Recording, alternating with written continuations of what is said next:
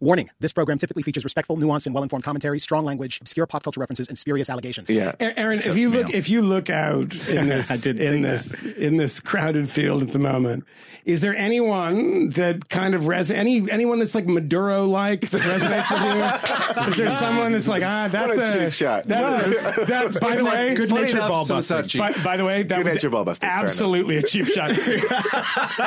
We, we know of new methods of attack.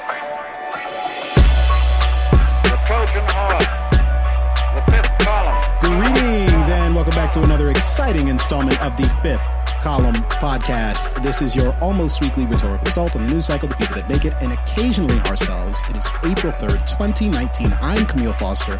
I do all kinds of important and remarkable things at Freethink. It's just called Freethink. That's the name.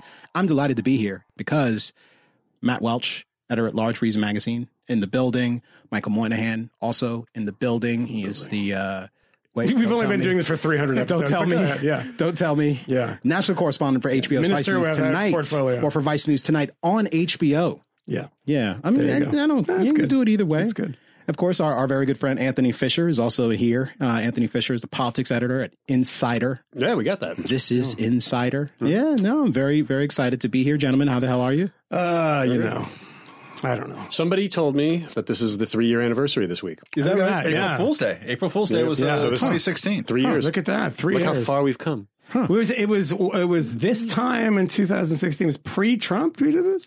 Well, I mean, Trump had escalated down into our lives. Yeah. Uh, the Yeah, previous. But he wasn't the He president. was not, when we he was not the this? president. No. God, I don't remember that. He at wasn't all. What did we officially- talk about before? We spent a lot of time talking about Trump. Okay. The possibility of him being the president, people freaking out about the possibility of him being the president, me Yeah. saying that I, I won't make any prediction either way. yeah.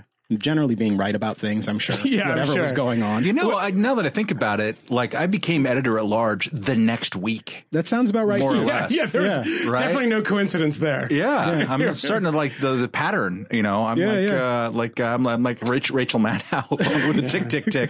Like I'm I'm seeing the connections here. Wow, just- I don't even think the show that I'm working on now didn't uh, wasn't even on the air when we started. Yeah, you were, you doing were like the politics of life. What was it called? The, business the of business, Business of life. life. Oh, yeah, God. right. Yeah, well, It was like Michael Moynihan telling you how to live your life. I was like, well, first of all, that fucking first of all, it it it it. yeah, well, these are the questions I can't answer, right? Um, I signed an NDA for that. I'm just like, why the fuck are we doing the show? But you know, I did a season of it, and then somebody else did another season, and it tanked. The reason it tanked is because I didn't do the second season because I was really something else as a host. I really was really not We- very. we- did we ever talk out loud about why you didn't do the second season? No, and I don't think we're going to. Yeah, yeah. well, well, before we go too much further, I do want to introduce our guest because we do have someone in the room with Oh, us. that's who that is. Is it Mate? Whatever you want. No, no, you got to give I me. say how Mate, but say I, but I'm Canadian, so Okay. I, you know. I think Aaron Mate is He's fine. got the Yeah, accent, that's fine. Mark. Brooklyn-based journalist, formerly of the uh, Real News Network, formerly of Democracy Now, regularly contributes to The Nation and various other publications, and notorious for trolling the shit out of people on the internet and saying, haha, fuck you, I was right, victory lap.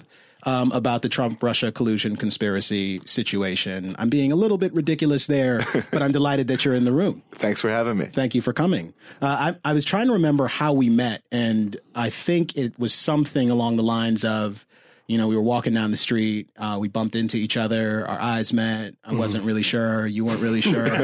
you were just a girl. I a Misconnections girl. on and no, I'm, I'm Craigslist? confident. Is that what it is? Misconnections. I'm confident Yeah. I saw something. You were on right about Russia. Yeah, you were I right no about shirt Russia. I was I was also right about Yeah. Russia. Um, and I thought to myself, oh, this is nice. And we became friends and we had lunch. and we right. had I had like some sort of gyro pasta thing. And we had a very pleasant conversation Nobody gives a shit, Kmele. things. A lot of euphemisms. Isn't It's like right? they, they, I mean, is it a euphemism? Because he's telling us the fucking order. well, I'm not, I don't want to I come don't out. I don't want to come out until he's comfortable with that. yeah, no, But I think I think you just did come out. it's it's cool. It's cool for you to it's cool for you to be here. I I figure we'll probably talk a little bit of Russia collusion stuff. Um, but yeah, Can I kick it off with the Russia collusion stuff? Because I got. Well, can I a- can I, got- do no no? Can I can't can do I give a little pa- palate cleanser before we What's go a palate cleanser? A palate cleanser What, before from, we get you, into I the got to clean the palate from your own shit. Yes, before we get Oh into the my shits, God. I just wanted to say one thing. Yeah. One, uh, I, I love that it's our anniversary. And in honor Yeah. of our anniversary, I just want to say it's we talk a lot about politics here. Yes. And that's fine and good. It's good. but it's it's true that there are other things of great significance and importance in the world. And I've been spending a lot of time reading Max Tegmark and a number of other brilliant minds pondering a lot of existential questions. Oh, God, he's thinking about the gotta- he's a- incredible. So this is literally the conversation that Jim Jones had with his daughter. He's have like, I'm going to Guyana. I'm just I'm just saying that there are a lot of profound Jesus human Christ. accomplishments that Yeah. ought to be contemplated. There's much more going on in the world Hmm. than just politics and the news and the shit the media is covering. You're right. Baseball It's- season started. Yeah, that's not really what I mean. I mean like using the basic tools of mathematics to decipher Oh, dear God. the circumference of the earth, our distance from the sun, I did- the I didn't size think- of the moon. yeah. Didn't the Aztecs like It's nail that amazing. shit? I just all- want to say I'm that just I never saying- thought that you could hear the sound of people unsubscribing from your podcast. but I, it's a lot. It's like a lot of clicking. I'm just saying the world is a marvelous place. I believe the children and of I the want future. us I want us to work together and come together fuck's as man and woman, Yeah. woman and child.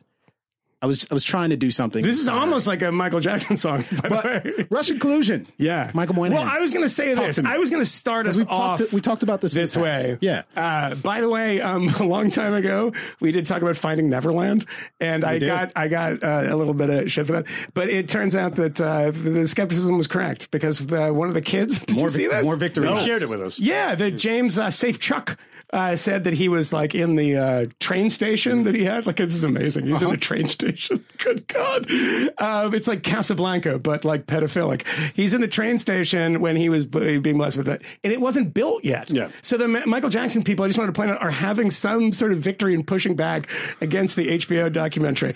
I'm not saying that this means anything. I'm just saying I'm going to point that out. I was I was aware of this because I keep getting anonymous texts, emails, not phone calls yet, Mm-hmm. but I'm sure it's soon to follow from people who I presume listen to the podcast who are telling me, Kmele, MJ is innocent. MJ is innocent. Look at this. Look at these new definitely facts. not innocent, So before yeah. you sent that text, they had sent that text. Oh yeah, I would they. Yeah. By the way, the greatest thing is I saw it in Australian, an Australian newspaper. And it's like a straight Australian news source, and you can look this up. You can be able to find it. And in the middle of the article, because it's Australian, they referred to the documentary as a doco. I'm not joking. I'm not joking. I will send it to everyone who's like, you know, the Michael Jackson doco. Can't believe it. Lying. Lies, all of it. What happens when an Australian and a Canadian talk to each other? Like, is it is Oh, God. it the same language? Wormhole open. That's little uh, you know there we are obviously part of the Commonwealth together, but there's there's a lot of divergence too. I mean, I, I don't think I don't think we sound like. I'd like to. I mean, for the sake of the Australians too, I think they have their own unique flavor. And you know, I don't think the Canadian thing is. It's uh, a sub language. is what Exactly. you're Yeah, yeah, yeah, it's it's a silly thing. By the way, I wanted to say we have Australian uh, fans and, and and guests. So one guest in particular, I won't make fun of Australians, but I love you guys. true. Love Jacko. Well, I wanted to say I, I think one of the worst mistakes one can make is to speak about Michael Jackson publicly because you'll get the fans. The fans Yeah, are hardcore. Oh they will come God. after you. They're crazy. They will come after you. They go nuts after Yeah. you. Like they like they're vigilant on Twitter. Yeah. And by the way, when I said Australian and I said I love Jacko, I was talking about Jacko the Australian, not Michael Jackson, the blonde guy with the flat top, uh, who is a former Australian league football star who um, uh, had a couple of pop songs in the eighties. Does anyone know what I'm talking about? Nope, kind of. Not even a little I, bit. I was hoping that you would go with somewhere with Yahoo Serious. No, he's uh, part of it, but uh, he's disappeared. But Jacko had a had a song. Uh, I'll, I'll, wait, so uh, this is the the start to the Russia thing. I was Okay. getting off the train, Yeah. and I got a news alert from the New York Times. Uh huh. And it said, "This is for Aaron," was the head of the news alert, and it said, "Some." This is the headline. I haven't Yes. read the piece yet. Yeah, I haven't yeah. read the piece. Some on Mueller's team see their findings as more damaging for Trump than Barr revealed.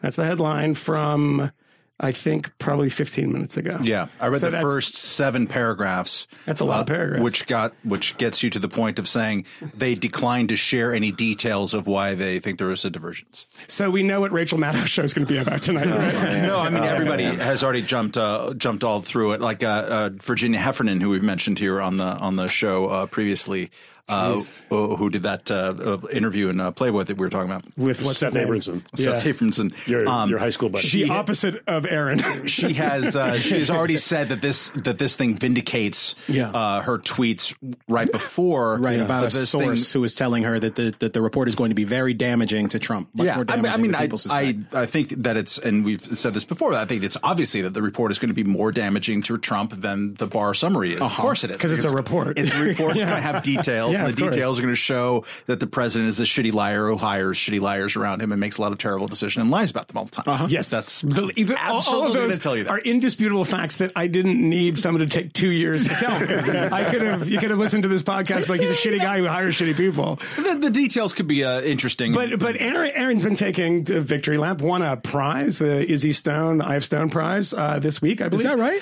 Um, Just today, for- yeah. just today for, for that for that you. reporting. Thank you. Um, uh, for, for debunking, I think the stupidest story of all time. which one was that? Just the whole Russia game. The whole thing. Yeah, yeah, Okay. yeah. So It- when- it's when just you- an ironic award because I'm, you know, I'm I'm recognized for debunking something that I have such contempt for, and I think it's so stupid. But so what happens when you see those people? I mean, obviously we listed your credits at the beginning. You're a man of the left. Yes. Um, and people would tend to associate those banging their, their Yes. fists about this as people on the left. You know, the Rachel Maddows, Yeah. this uh, Abrams, Seth Abramson guy, Virginia Heffernan.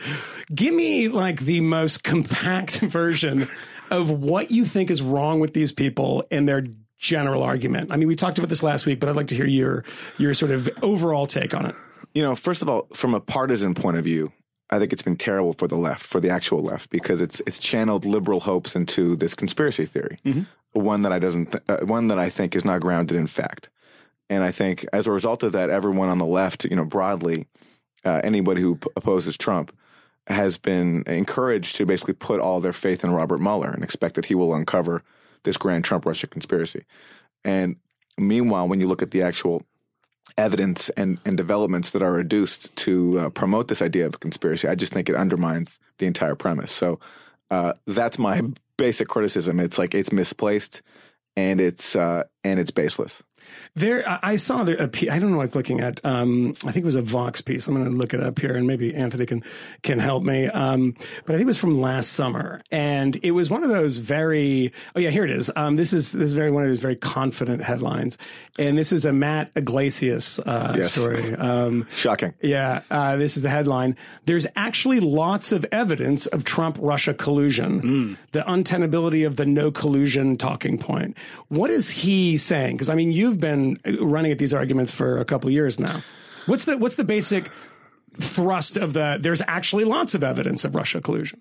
What they're doing is they're taking a very superficial look at public developments, records, uh, at, at developments in the public record. So, for example, the meeting at Trump Tower, you know, in June 2016.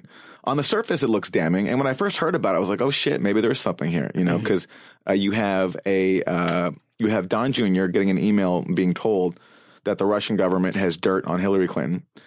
Uh, although it also it qualified that by saying it has to do with her dealings with Russia, which usually gets ignored in in, in how we talk about this. But and then Don Jr. replies, uh, and, and and the email also says that all this is is a part of Russia's support for the Trump campaigns. And then Don Jr. replies that this is what you say. I love, it. it. Right. So great. Boom. collusion. Yeah. You know. And, and that night, I remember. It Rachel- also proves that he's a complete idiot. Yeah. I mean, you could have said I've got like half off tickets. He even says- to Chuck E. Cheese. You're like, I love it. He says, he says, I love it, especially later in summer because he's referring to the convention. Yeah. Yeah. Yes, Yeah. exactly. Yeah. There's the Yeah. coordination right there. Total yeah. jackass. Yeah. But if you look at the details, I mean, you see a few things. First of all, the person who wrote the email is a kooky music publicist named Rob Goldstone who wears funny hats. Right. But he's presented to us, you know, by oh, those Oh, you got a funny hat shame. That's uh, Uh, I'm sorry.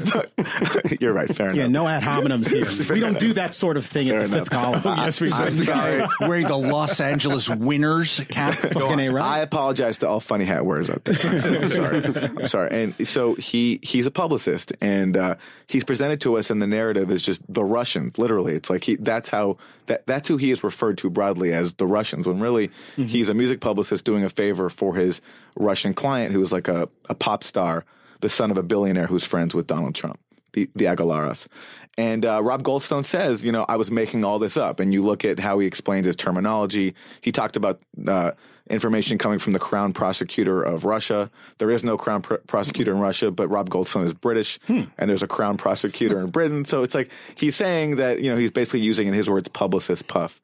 And yet all that gets basically ignored. And and uh, it's also ignored that the lawyer the russian lawyer who natalia Veselnitskaya who he got the meeting for she's been working on the very issue uh, uh, of trying to repeal these magnitsky sanctions that later on all involved say was the actual topic. And so it's not implausible that that's what she wanted to talk about instead of being like the genesis for a, a grand conspiracy. And it's also important to point out here is that, you know, most people, the Magnitsky stuff and the Bill Browder stuff, is that it's always said it was, there was a meeting about Russian adoptions, which mm-hmm. makes it sound kind of boring and anodyne, right? I mean, it is because that's a part of the response to Magnitsky from, from the Kremlin. And if it is actually a pretty serious, you know, disagreement between between Yep. Washington and Moscow. So when you're talking about adoptions, it's not like it sounds like some f- really bad cover story. Like, Yep. want to talk adoptions? It's going to be great. Party for you on the adoption, and it's like, no, no, it's actually a huge policy issue, and that also gets lost in this conversation. all of the the evidence that people were glomming onto when they were looking for Russian collusion, but given the things that were already publicly available, even before we started to see the indictments perhaps start to come out, um, what of all of the things that we've learned is actually the most the most damning the most the most suspicious. Because the the thing that they always refer back to is the fact that these people were lying. Like they asked them did you have any meetings with the russians? Did you have any relationships with the russians? And they're like no. Yeah. no we never talked to the russians. And it would always start to come out later well actually you did have a meeting with the mm-hmm. russians at trump tower. Actually you did have a phone call with the russians and you lied. Now i can i can find reasons that are not necessarily they were working with the mm-hmm. Russians in order to hack the DNC and then put out Hillary Clinton's emails, but I mean it certainly it certainly seems suspicious. if you look at all the cases, either the narrative rests on ignoring the countervailing evidence mm-hmm. or misinterpreting the available facts. So, in the case of the Trump Tower meeting, yeah, on the surface, that email of you know the Russians have compromised information, it could be damning, but then you have to ignore all the facts that I mentioned. By the way, plus the fact that that Natalia Veselnitskaya, the lawyer, she was working with none other than, than Fusion GPS, which is the firm behind the Steele dossier. Mm-hmm. So this purported Kremlin agent, if that's what we're supposed to believe according to the conspiracy theory, is also working closely with the firm that actually was responsible for first uh, promoting the the idea that Trump was working with Russia because Fusion GPS, as we know, is the firm behind the Steele dossier, which is an interesting coincidence, which actually could lead to a conspiracy theory in the other direction about the Trump campaign being set up, but which I'm not defending, but it's just it's one of many. It's not. Yes, you it's are. not a. It's not a could lead to a conspiracy theory. That's an active, Well, yeah. ongoing conspiracy theory on the right. Yeah, This it is true. It is, but actually, it's one that I think has more basis than the than, than the Trump Russia conspiracy. So you have some. You you have at least some kind of like a a, a, a working hypothesis, a deep state hypothesis of not a deep state one, but more that there are people. It does look like uh, there was some effort. It, if you look at the, the the characters who approached Trump associates, they're questionable. Like this professor who approached approached George Papadopoulos, he's sketchy. We don't know the full details. We know he has some State Department ties. His name is Joseph Mifsud. He's now disappeared. Uh, he was interviewed by the FBI in early January, in, in, in February 2017. Now he's gone. So, you know, it's just interesting and, and it raises questions. I'm not endorsing any kind of theory, but I think, I, think if anything, we're to, if we get to the truth, we'll find out more damning things about the investigation and the, uh, and whatever, and whatever was operations were, were being run against the Trump campaign. Then we will find out about actual the relations between Trump and Russia. Because the most damning thing to me, to answer your question, hmm. i- is the fact that you know, yeah, when Trump was running for president, he didn't tell the public that as he was praising Vladimir Putin, he was trying to build a, a Trump tower in Moscow. Right. You know, which again speaks to what Michael was saying before. It's like we know Trump is a shady guy, mm-hmm. but does that bring us to any kind of a, a conspiracy between these two sides? No. I mean, in fact, undermines it because we know that that building that he was trying to build went nowhere. Right. Never had approval. He spoke. They did. Michael Cohen did lie about his contacts with the Russian government about it, but those contacts amounted to, according to all parties involved, uh, a uh, assistant in the uh, office of yeah. the press secretary calling him back and saying, "Sorry, we can't help you." Emails that were going unanswered, that Yeah, sort of thing. yeah. It was it was actually a, a much more bizarre circumstance, but it was certainly a thing where the Trump administ- where the Trump campaign, Trump himself, and various apparatchiks were lying to the public, It- it- it saying that there was yeah. no business dealings whatsoever with Yeah. Moscow. It, it invites conspiracy theory, um, and you don't. It's not surprising that this happened and this came up, it's surprising that people that one would expect to be a little more sort of questioning on these things, but they're putting this sort of partisan goal, which is dislodging Do- Donald Trump in a fast, easy way, ahead of sort of basic logic and facts. And, you know, but because if you look, is that, you know, Felix Sater is a scumbag complete utter scumbag, right? I mean, guy went to, I think I talked about this last, last show, that he went to jail for hitting a guy and slashing him with a margarita glass That's in right. the nineties. Right. And then gets out of, uh, gets out of jail and then gets busted running some, some boiler room operation on Wall Street. Not a good guy. It's a guy that grew up in that kind of milieu in, in, Brighton Beach. His father was a criminal, and his father, I think, went to jail or either went, but he was like a he was a Russian mob guy. It's, you know, Michael Cohen. Good God, my I think one of the most pathetic things I've seen is Michael Cohen flipping, and the stuff that I've seen on Twitter about how I saw a painting. You can actually find this. Um, somebody did a painting of Michael Cohen in this sort of like angelic kind of yeah, yeah. yeah. And you know where it is? I'll tell you where to find it if you want to look for it. It was under a post it was under a picture posted by fucking Tom Arnold, uh, who is like a psychopath Yeah. and is like, I'm looking for the Trump tapes. And and he has a picture of him at the Regency Hotel with Michael Cohen. And he's like, this man is an American. And all the comments under are like, American hero, American hero. And it's like, guys, guys, they raided his office. He got caught, and he's flipping now. You think that he's like? I mean, do, does anyone remember six months ago? I'd take a bullet for this guy. do anything for this guy. Yeah, it's like, and then all of a sudden he flips. Everyone's like, slow clap. Yeah. what a hero. It's like, Yeah, yeah, you can really trust him. So it's just, I mean, the basic point that doesn't even need to be made, but it's always funny to make is when you surround yourself with scumbags. Paul Manafort's a bad guy. Uh-huh. He's just not a good dude. And like I've heard a lot of stories about him over the years. He's just one of those Washington creatures Yep. that is like, you know, if he was, it, you know, if the Poroshenko government wanted him on their side and had enough money, it's like he's not ideologically motivated. He's a guy that's just after a buck and he likes power and he likes playing the DC game. And now he's going to jail. But that doesn't have anything to do with what all of you told me was going to happen, like Rachel Maddow, heavy breathing about collusion. And the people that aren't following the story, friends of mine who are great people who just aren't politically inclined, they're like, yeah, well, I don't know. I mean, all these people are going to jail. I'm like, well, yeah, but that's, that's, that's, you know, the Rose Law Firm and, and, and the jizz on the dress. that's, that's the connection, right? That's, it started with there and it ended there, but it's not the first thing. It's a different thing. And Manafort's is the only case involving Trump figures, uh, except for Cohen. But Ma- Manafort wa- is the only one prosecuted by Mueller because Cohen's case was spun off to SDNY. Uh, Manafort's the only person to face serious prison time. He's facing, you know, 10 years now. And that's in the case, as you said, that has nothing to do with the election or Russian collusion. It has to do with his lobbying in Ukraine. And even his record there has been totally distorted. It said that he was doing the Kremlin's bidding. He wasn't he was actually trying to push Yanukovych, his client, the, the Ukrainian leader, away from Russia uh, and trying to integrate him with the uh, West. And in the case of, of Michael Cohen, his Russia related lie was about was lying to Congress.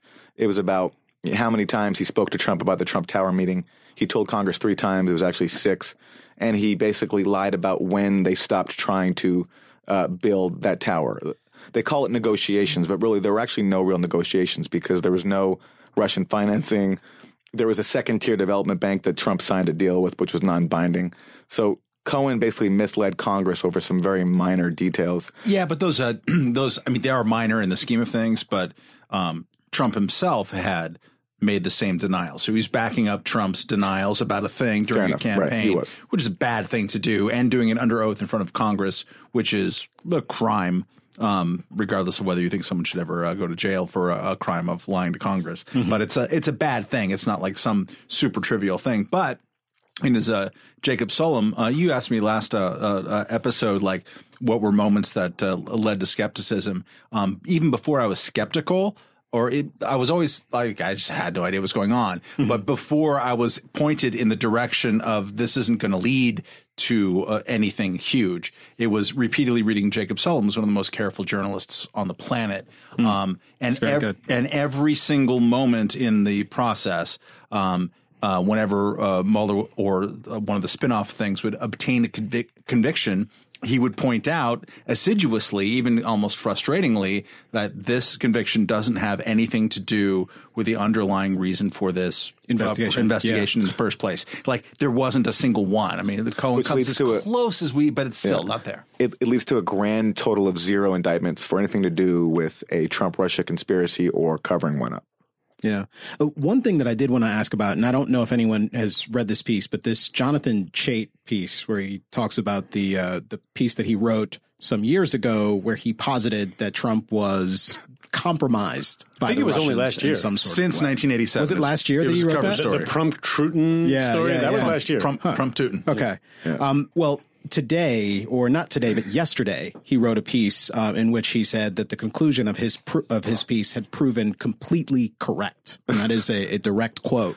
Um, that we now know during the campaign, Trump was pursuing a building deal in Russia worth several hundred million dollars in profit, according to an indictment by Robert Mueller that Trump has not disputed. Now, we we've just talked about this, I think, and the reasons why this does not quite make sense. I mean, it's certainly possible that Russia was using this as leverage of some kind to extract something, but I have still not yet seen any evidence of that. In fact, what what I suspect is probably more likely is that Trump was running a campaign that he perhaps didn't even think he would win. Definitely. And thus continuing to negotiate for a Trump case. Tower Moscow, Yeah. which guys, if you're building Trump Tower Moscow while you're the president of the United States in say 2019, somebody might fucking find out about that. Just maybe possibly a building in Moscow with your name on it might become an issue. But whatever. Yeah, Michael Cohen testified that, you know, I mean, if you believe Cohen, you have Uh-huh. to believe him when he says that uh, Trump didn't expect to win. It's the most believable thing Yeah. that he's and ever he saw the campaign life. as a branding opportunity. I Yeah. totally believe Yeah, I that. totally course. believe that. You know, which I, think I actually Like the hired hands at the damn uh, Trump Tower coming down the escalator. Yeah, which I think also then explains his warm words for Vladimir Putin because you know he's been singing Putin's praises for a long time. I think the fact that he wanted to build you know this huge Trump Tower in Moscow is a I can pretty good believe that. reason, which you know shows again what we already know that Trump is like corrupt and shady. It, it, it's it is the producers, isn't it? Like it's like holy shit, these people like this. Yeah. I can't believe it. I'm going to Yeah. win. what is wrong I with these people? right now Mike Gravel's like grandchildren are like doing the same thing with his Twitter feed. Mike Gravel. I don't. I don't want to create too much of a, a of a hard pivot necessarily, but it, it does seem like there's a, a connection here between this and something else that I wanted to talk about. I mean, Aaron, when when I've heard you talk about this, and this is certainly a point that we've raised here as well, fixating on the Trump Russia collusion and conspiracy and shit uh, has been one way to not pay close attention to what the fuck is actually happening. The Yeah. policies that the Trump administration is actually pursuing, Yes. the things that are actually being accomplished that may not necessarily be great for the United States, um, and a lot of the things that are happening on a on the foreign policy stage. Uh, the truth is that the antagonism um, between sort of the Trump administration and Russia is actually like pretty high for in a, in a in a real sense. I mean, Trump and Putin have been on opposite sides of the conflict in Syria. The Trump administration has launched attacks against the Syrian government in that particular uh, fight much to the chagrin of the Putin regime. Um, the Trump administration and Putin are on opposite sides when it comes to the current ongoing circumstance, the constitutional crisis, if you call it that.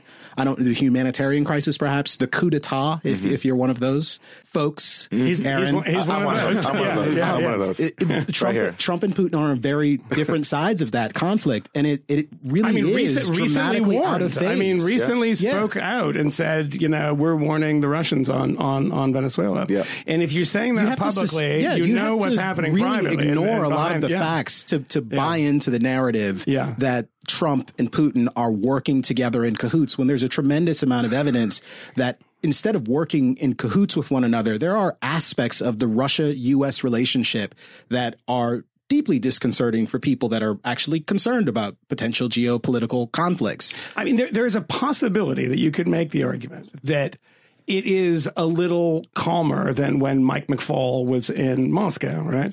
And we could accuse Hillary Clinton of being a Russian stooge for bringing that reset button that was misspelled. and say, look at her, she's, on Putin's side.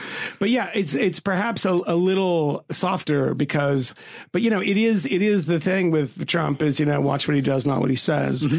and he likes. I mean, he's going to flatter anyone who's in front of him, and he likes strong men. I mean, everybody on earth has said that. It's like demonstrably true, but it doesn't mean. I mean, at the same time, when you have this guy who's playing 9D chess and he's so clever, right? And he's like, and you have all these people who are, you know, libertarian, non-interventionist type saying he's our guy, and I'm like, watch, he's going to hire John Bolton. He hires John Bolton. There's right? only like five, I mean, five of those people. There's 10 libertarians in total. Maybe five of them were yeah, supporting. yeah, and they're all at one website. Yeah, and and and it's like they ha- they put so much hope into this guy, and they're like, look, he's just going to hire the Fox and Friend couch, and if Bolton is on that because he's a Fox contributor, he's going to be your foreign policy guy. and then you know, I know that Aaron pointed this out, the McCabe book. I don't know. It's a secondhand story, but it sounds plausible that McCabe says, you know, Trump is like, why can't we invade, invade Venezuela? They have oil. And it's just like. he said similar things about other places. yeah, I mean, he said on the campaign trail, "Why didn't we take their oil in Iraq. in, in Iraq?" It's so easy. but it's so funny though because the the constant um, you know chant and so many marches, anti-war marches, is you know no blood for oil, no blood for oil. And if you look at the you know the the dividing up of contracts and laws that have been enshrined in in the Iraqi legal regime and constitution, is that you know the the Americans didn't quote take the oil, and that didn't happen, right? And so Donald Trump is actually mad about that. That that theory that the people were marching for didn't turn out to be true, and he's like, it really should have been. So that doesn't surprise me. But at the same time, I I don't think. And I think, Aaron, I've heard you say this or tweet about this too. You know, we're on opposite sides of this, but I think you also agree that the likelihood of that actually happening is fairly low because he is, there are people that would, would really, really, really object to that. And it's people in his own party. It's people Uh, in his military own, intervention Yes. Oh yeah, sure. No, of course not. Yeah, yeah, yeah. No, no. So I think that that's, that that's not going to happen, but we can start it off this way because you went to Venezuela Mm-hmm. fairly recently, um, unlike me trying to go back and they wouldn't allow me back. They wouldn't. I mean, you're I have a Canadian passport, right? Yes. So uh, you went with Max Blumenthal, who, or you were there at the same time. I was on the same plane as him. on the same plane Yeah. as him. Yeah. no, I did go with them. yeah, I'm he's Yeah. he's but who has an American passport. That's right. Yeah. Um, I, I he didn't did know get, that you were there at the same time. yeah, yeah. he did get a visa, shockingly. I didn't, not so shockingly. Um, and I was prevented from coming in the country. So you. but Vice got in. Like some of your colleagues got in, right? they. or did they sneak in? Well, no, they didn't have American passports. Oh, okay. So we had a crew that was, you know, British and got you. Canadian and things like that. But Untrustworthy. So untrustworthy these things, and um, you know, and had not- a, not the A team is And by you're the way, saying. had You're a, denigrating your fellow Had a hard time when they were there, you know, and it's.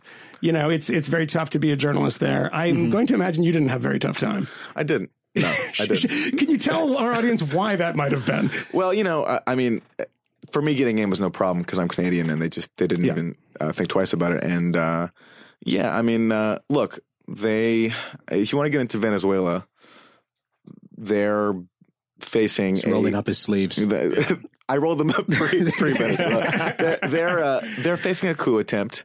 Uh, they um, From, from whom? Let's be, let's be explicit here. the without the U.S. this this couldn't be happening. There's no way, you know the the the the faction of the opposition that launched the coup attempt isn't strong enough inside Venezuela to do this on their own, and we know this because you know Juan Guaido. But traditionally, one would think of a coup attempt as what Hugo Chavez himself did in 1992, which was drive with tanks and guns on Miraflores Palace and actually have some people die. Fine, I should qualify. It's a soft coup attempt because they're trying to. I think. Uh, I mean, as the way I understand the strategy is that with the Trump administration's backing, they're trying to uh, basically create enough internal turmoil so so that the military turns on Maduro and enough people rise up.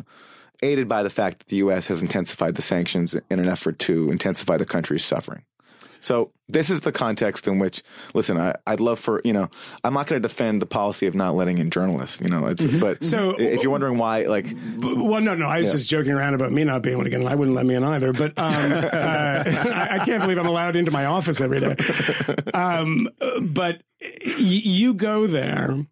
And you see, what do you see when you're there? That I mean, what what confirms your previous biases and what surprises you? Well, I, it's certainly my impression, just because it, it was my first time there. I certainly, it's certainly obvious that the government has lost considerable support. That's undeniable. Because you know, I spoke to many people who were government supporters now or no longer. They feel as if there's a sense of sacrifice that has not been borne by the government, but borne only by the people. Uh, there is anger over corruption and economic mis- mismanagement. I did not see a humanitarian crisis. Uh, I think there's an economic crisis. I think that um, the prices, like the problems of availability. where did you go that you would have seen a humanitarian crisis? well, in in in fairness, I did not leave uh, Caracas, so in, and what neighborhoods were you in? Were you I in, was like- everywhere. I, everywhere. I went to the barrios and I went to the rich neighborhoods too, Yeah. and you know, like you know, I but I What, went. what to, is that like? Do you have minders or anything, or can you you could just freely travel? Uh, for going into one barrio, we did have one minder, uh, and uh, who was affiliated with the government, who but who basically brought us there, and you know we were free to walk around, but she basically escorted us there. But in terms of going around the city, yeah, uh, we were free to go wherever we wanted, and you know we didn't. I mean, sure they they offer you people they, like like like they want to send minders with you and government handlers, but you don't have to take. At least in our case, we didn't have to take them, and we didn't. Um, and uh, But, you would- you wouldn't say you say that I did, you know you were just in Caracas. You wouldn't say there isn't a humanitarian crisis, would you? I I would say in Caracas, Yeah. I, I, there's not a humanitarian crisis. There's an economic crisis, and it's serious. And you know, it, Those those are often hand in hand, aren't they? you know, in terms of uh, like, like I went to LA like like right afterwards, and I saw just as many homeless people and people eating from the garbage as I saw as I saw in Caracas. Now, I mean, maybe the fewer- hyperinflation. Maybe fewer murders. A hyper, like hyperinflation is not in a humanitarian crisis. It's it's economic. And and, and listen, That's- it's a that's it's, true. There's it's a relationship, though, listen, say this: it's a serious economic crisis, Okay. and there are plenty of arguments for uh, you know for what the government has gotten really wrong and where they deserve criticism.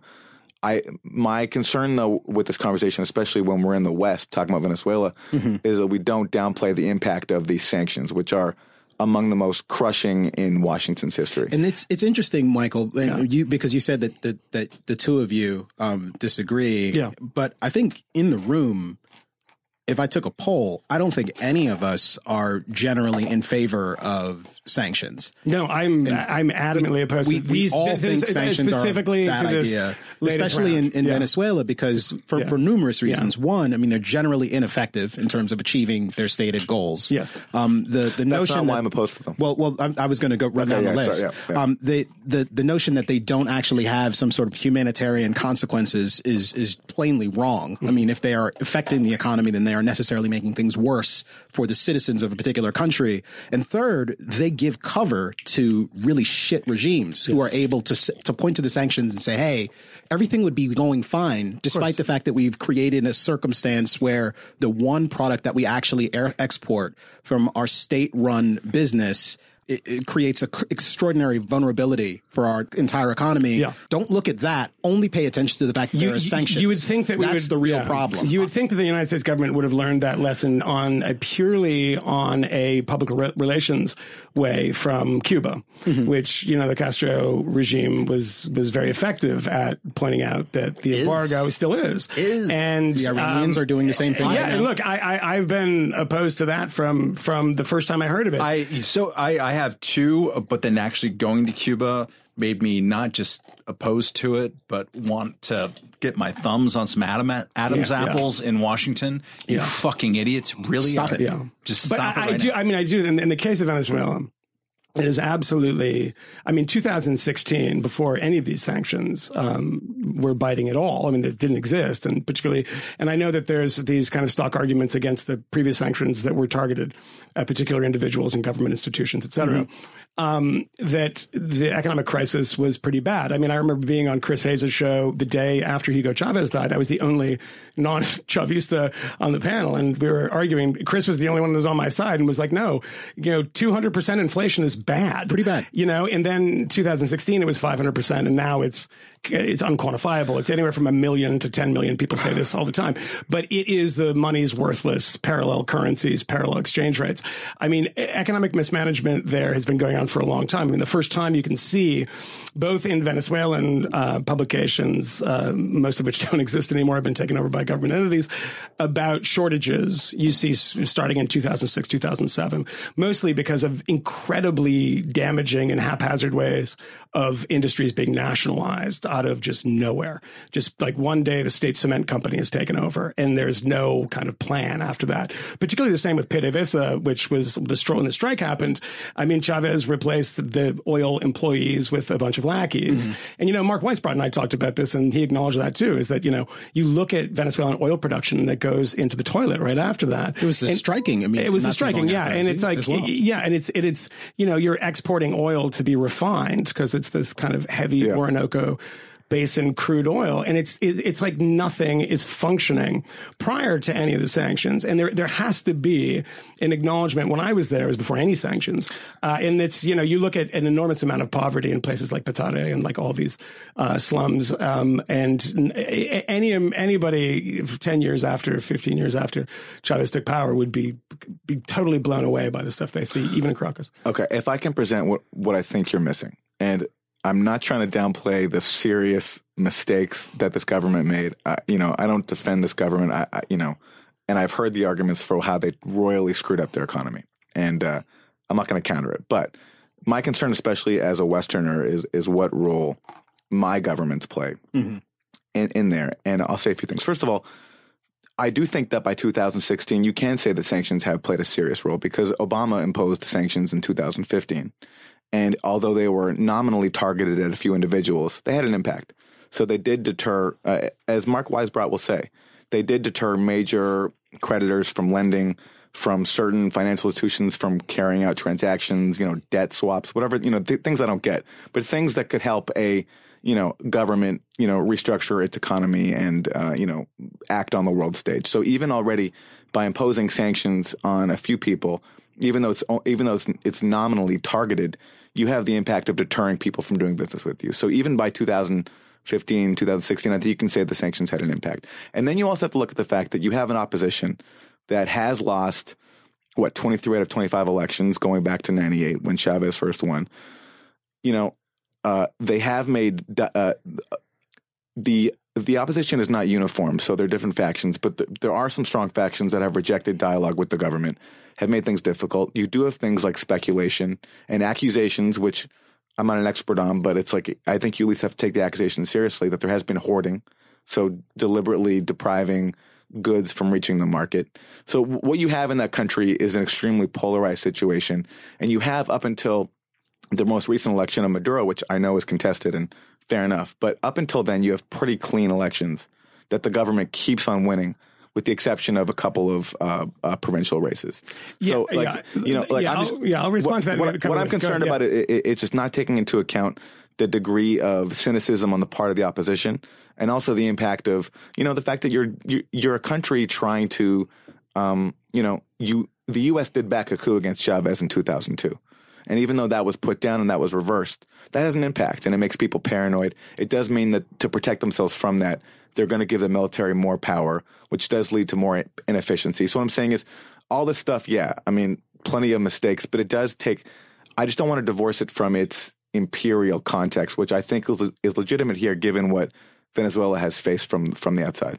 The thing is, I mean, a couple things is that you know creditors were already abandoning Venezuela because it was a bad credit risk. the massive, massive debt. Pe- People, I mean, it's debt they couldn't pay it. They, I mean, currency is changing every two seconds. But do you think those standards were were held like like do you think that the that if it was a different country with an equally you know a question a, a, a, a questionable credit rating that they would have taken the same actions like I can't divorce it from the political context where you have Yes, I mean, I, I do. where, where you have Obama declaring Venezuela an extraordinary national security threat to the U.S. I mean, it's, it's that's going to possible have a that had- impact. It's possible that had an effect, but like the bond market, I mean, I have a cousin, my cousin was working at a Bloomberg on the bond desk, and he would always write those end of the day. You know, the bond market moved up 15 points on news that Hostess would continue to make Twinkies. Like Yeah. this is, it's you know, the ex post narrative. It, it's easy to imagine that this had some effect, but critically, there were all sorts of fundamental challenges. Yeah, I, I don't think bond people, matter. if uh, Obama says it's full of uh, white nationalists and there's a fat, like, you know, if like they can make money, they'll make money off of it. Um, I don't think they- it has and they do, yeah. that, that um, much of an impact. I mean, things like hoarding. But they oh, do get scared though if Obama declares a Yeah. country to be an extraordinary national security threat to the United States. It, it, ignore, it, it, but the problem is it ignores everything else that's happening in Venezuela and, and, and focuses everything on the great, you know, empire to the north. What's happening in Venezuela, uh, predating all of this stuff, the bond stuff, when the going was good. Keep in mind, all this is happening as oil prices are going down and ultimately halving. When it's over $100 a barrel, you know, uh, pe- people like Norway, people like Saudi Arabia, they save their money. The Venezuelans didn't save a damn cent. And by the way, you also you said something about hoarding. I mean, yeah, of course, you're you're right about that. But you know where you don't have hoarding? Here. You don't have it in Canada. The reason you have hoarding is because you have an economic uh, situation, an economic system that that is Chavismo that creates the incentive for hoarding. I mean, you essentially, I mean, also you have like things that are subsidized where it's a dollar, a penny for gasoline, and it comes over the border and everyone's selling it in Colombia. I mean, it's an economic system that is so bananas in almost every way that it's entirely dependent on oil. But I would also say one final point. I know you want to respond to that, but one final point is that is that it is to take it say these are the this is an old talking point of a number of elections that Chavistas won, and I think that that's true to an extent. It's true in the extent that there was it was a it was a popular government for sure mm-hmm. when the going was good. And that's the same thing as happens with Vladimir Putin's government. I mean the oil prices were high. The the government was doing well and you see it reflected in in poll numbers. But what you also don't see in conversations like that when you say x number of elections out of x number of elections is the fact that there is an atmosphere in Venezuela that is not a democratic atmosphere in any way. And, you know, you have, I mean, look, today, let's just talk about today. That Maria Afiuni, who is the, the, the judge who disobeyed Hugo Chavez and went to jail for it. And when they showed up to take her to jail, it was because on Alo Presidente, his show, he said she should go to jail. There was no judge's order, no nothing. They came and they took her away. She claimed to have been raped and, and, and beaten and, and she got out, right? And today she was just convicted. I had, I can't remember the name. It was hilarious. Not hilarious. It's depressing charge of, um, God, what was it? It was something really funny, but it was, it was some insane charge. She's going back to prison for five years. This was a judge that defied Hugo Chavez, right? So when you have people who defy the government, I mean, look, I mean, you see, you know, uh, Univision, what's that guy's name? The, the Jorge Ramos? Jorge Ramos challenges Maduro during an interview, and this is the democracy that you see. They erase his cards, detain them, and send them out of the country. That interview doesn't exist anymore because their handlers erased the cards, right? This is a, a government that does not like sort of free opposition. The other thing you can say about that is that you have free elections, right?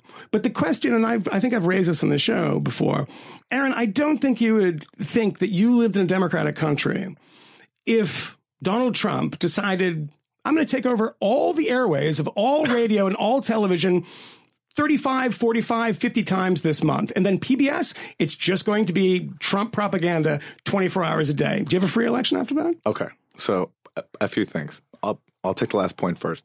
What we also would never had in this country though is MSNBC and NBC and CNN participating in an open coup attempt That's against untrue.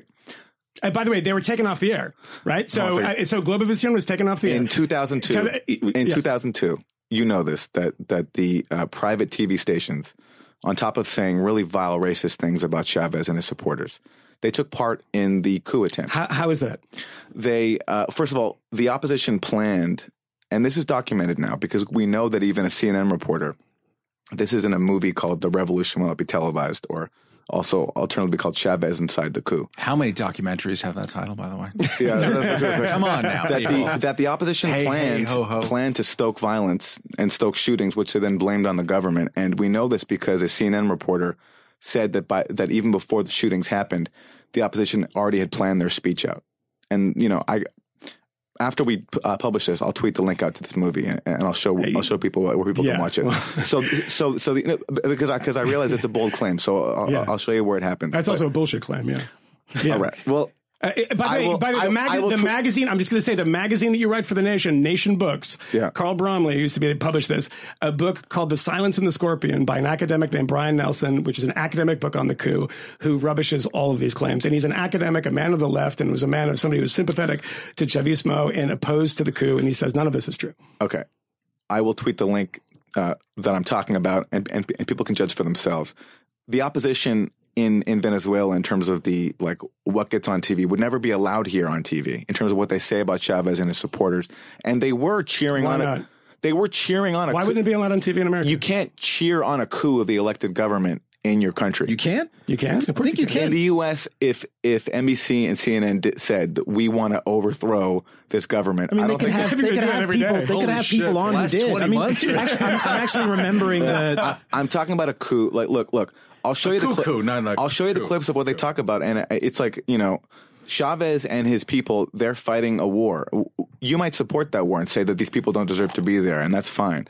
But and this is also why, uh, like, I reject another analogy you made. That it's true we don't see in Canada, you know, in the U.S. hoarding and withholding goods. But again, the elite in this country are not trying to take down the government. And that's, I think you have to acknowledge that the elite of Venezuela, who have traditionally controlled most of the country and the economy, would love to see Chavez and his, and his movement go. Well, let, let's let's define that first, because the elite right now, and elite since 1998, has been Chavismo, I'm and has been the the traditional- the bully bourgeoisie. Yes, but that's I'm again, talking about the traditional light skinned Okay. elite that's dominated Venezuelan politics for. Okay, so when you went to an opposition protest, you saw hundreds of thousands of people. Were they elite people? No. Okay. No, they weren't. Did- three- way, I, for- I saw, I saw, I saw tens of thousands, not hundreds of thousands. Okay, well, there's yeah. there, there's been protests that are far bigger than that in the past. That's true. It's and true. Let, let, us just say this: uh, three million people, the UN estimates. Other people estimate that it's closer to four million, which is ten percent of the population of a country of 30 million people have left. Are those people all elite? Of course not. Of course not. So they're, they're, why they're are fleeing these an what- economic crisis. Okay, so what do these people not know that you do? I mean, I don't accept that formulation. Why they, not? w- They're living in horrible conditions in the same way that people look. People are fleeing awful conditions all around the world, but that doesn't then justify a coup attempt against the elected government. It, it, The, it the, just government, the current government is not elected. Uh, okay. Do you believe that? La- I- like, you, you said yourself that you think the last election might have been a I little shady. I think it's flawed. I, yes, I think you can argue that it's shady. It seems- it seems- based on how you interpret the Venezuelan constitution, which you know I'm not like well versed in the Venezuelan constitution I have to say. I certainly think it's shady. What I do know is this: it's a very polarized country. The reality, though, that I think the opposition has to deal with is that there is a strong base of support still for the government, even even eh, whether we whether we like it or not. There is. I, I saw mean, them. there, it's been in the. I, I've seen that in the polling, if if nothing else. I mean, maybe the the election results are, can't I- be trusted for various. Well, I talked to Mark Weisbrot about this because uh-huh. he, he cited a poll. Yeah. And then he he cites the parts of the poll that he likes. And I uh-huh. said, well, elsewhere in the poll, Yeah. it said Maduro had 20, 23, 24%. Yeah, listen. That's not good. As I started out by saying, That's underwater. Yeah, I believe the first thing I said was that this government has lost support. There's no doubt about that. It's not as popular as Cha- Maduro's not Chavez. He's lost support, and the, there's going to be have to be reconciliation and dialogue. The current course, though, where you have a faction of the Venezuelan opposition, not even the full opposition united. But you know, for example, because Hector Capriles, he, he didn't support this. This Enrique. Yeah. sorry, yes, Enrique uh, Capriles, he, he didn't support this effort by Guaido and his people. So even there, it's it's There's it's- always been infighting in that. Yeah, so, you know, opposition. If I can, if I can interject as someone who doesn't know my Hectors from my Enrique. Yeah, I don't either. I don't either. Can- Can, can I just say that's Yeah. racist? By the way, just want to make sure we register I mean, that. uh, it's fine. it's It's, to be expected. Uh, Mm, but, white supremacy uh, radio here. question to uh, to Moynihan on this. So I, I, you know, as as most of us uh, do in this room, go on Kennedy's uh, program on occasion, and uh, they frequently in the green room have uh, Trish Regan's show on, which has become like Guaido Central. Yeah. Um, like she's like he's literally been on the program a few times, Uh-huh, and, yeah. and, and His and- wife too, right? I think his wife, like it's amazing. Like you're sitting there, wow. and and Trish is just sort of like shaking her head and looking off camera Occasionally talking in Spanish. in the soft glow. She's talking. It's it's really like a Bizarre. uh, please go look, seek it out, people, because it's really weird. Do I have to? no, please don't. Um, Um, but there's a sense from watching this, like when you see like senior opposition leaders talking with Trish Regan, Yeah. which is kind of hard to even accept. Um, like this is the game. This is the lever that people are pulling. Yeah. Like I, 100%. If I can just get onto Fox Business Network, not even the big Fox, Yeah, maybe some, yeah. maybe I they'll, don't, they'll I don't, the clips. I, I don't on know if the they weekend. differentiate. By the way, I don't think they know the scam that's happening. I don't think that uh, that Trish's producers are Yeah, like being telling claro about Yeah, this kind yeah. of stuff, but uh, but like it's like how much are they calibrating their whole act towards what they hope is a Boltonite Trump Monroe doctrinite kind th- of look. There was one person in the opposition in the past who met with George W. Bush, and it was, I mean, in, you know, Chavista papers and on VTV, the, the television channel, you'd always see this meeting. This uh, uh, Maria Machado, she was called. She's still in the opposition, and that was Hell of a good shortstop. That was fantastic. Yeah, fantastic shortstop. Bit of a she dirty could, player. She could turn Better it, third baseman. turn it, turn it too. But she, she would, you know, this was a, a big deal. Like she m- was in the White House and these people, you know, uh, petitioning the Yankees. And as, as, as, you know, as, but as Aaron said, which is correct, is that, you know, it was obviously much more popular. The government was much more popular at the time. Um, the opposition was growing, the difficulties for Venezuelan people were growing, et cetera. But that was not a big thing. But now you see, you know, they, this was very well organized. And to get 52 governments on their side. And by the way, it's not the 52 governments or 38 governments that were on the side of the Americans during the Iraq war. When you look and it's like Guatemala and like, you know, some other like tiny Shetland Islands or something. It's a, they're, they're big players, right?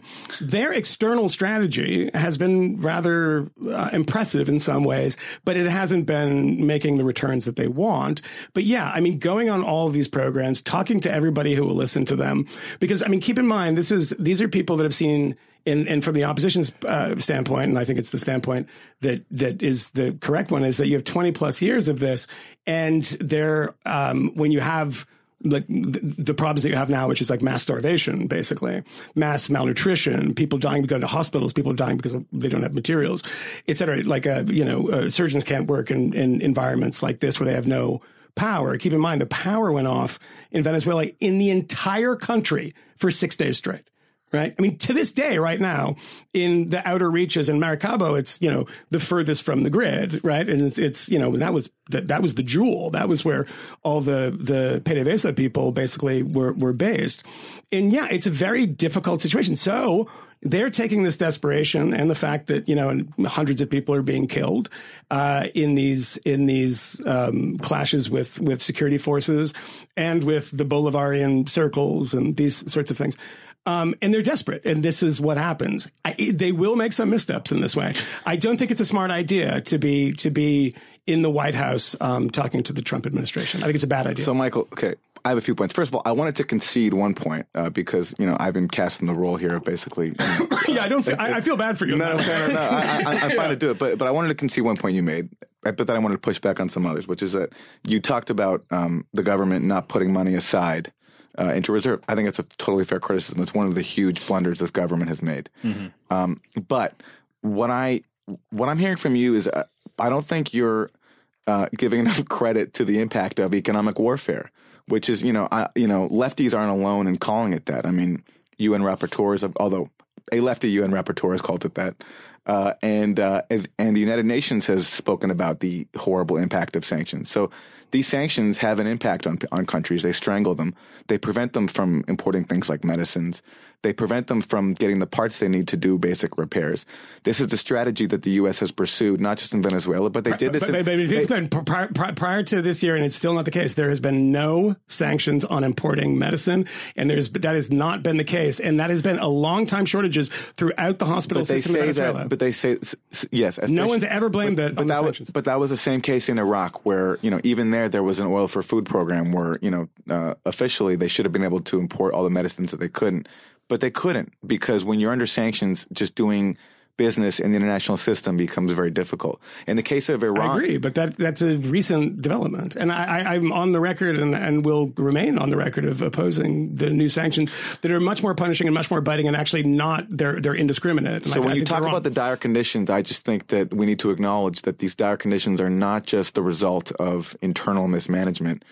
It's a deliberate condition, and, and even laid out. In So are you conceding now that there is a humanitarian crisis in venezuela I'm conceding there's an economic crisis. But no, no, no, that's not the question. Are you conceding there's a humanitarian crisis in Venezuela? no, I, I'm con- You're not. because Okay, the humanitarian can I- crisis to me is Yemen and Syria. I mean, like that's a humanitarian crisis because that's why the UN would declare one there. Okay, They- so le- let me ask you a question. Um, and I know that you know Max Blumenthal, you went with, is p- posts his videos, um, and you know push back on the sort of mainstream media narrative.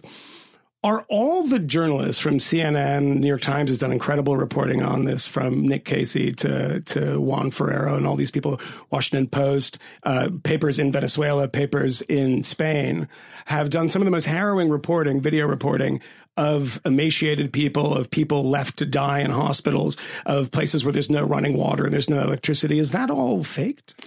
No, uh, I'm not going to accuse anybody of, of of concocting anything. I mean, I'd have to look at every single individual story. I do think, though, that when a country is a target of a uh, U.S. regime change operation, This is all prior to to any sanctions, by the way. when when when a country is deemed to be an official U.S. enemy, we often then see a lot of uh, articles uh, demonizing that country's leadership. That's just how it goes. It happened to Nicaragua in the '80s when the when the when the Sandinistas were the target of U.S. regime change. It happens. That's just how it goes. And But so do you think in the it- case of they're so, complicit? The, the they're not- journalists are. I'm not saying they're complicit. I'm saying that there are institutional pressures to toe the party line. And, like in the case of Venezuela, uh, a few weeks ago when the U.S. pulled this stunt of trying to push aid into the country, I think in what was an obvious effort to spark some kind of provocation, uh, some some response from Venezuela It was a ham, ham-fisted. that could justify then, obvious, a U- harsher U.S. re- A, a a harsher U.S. response.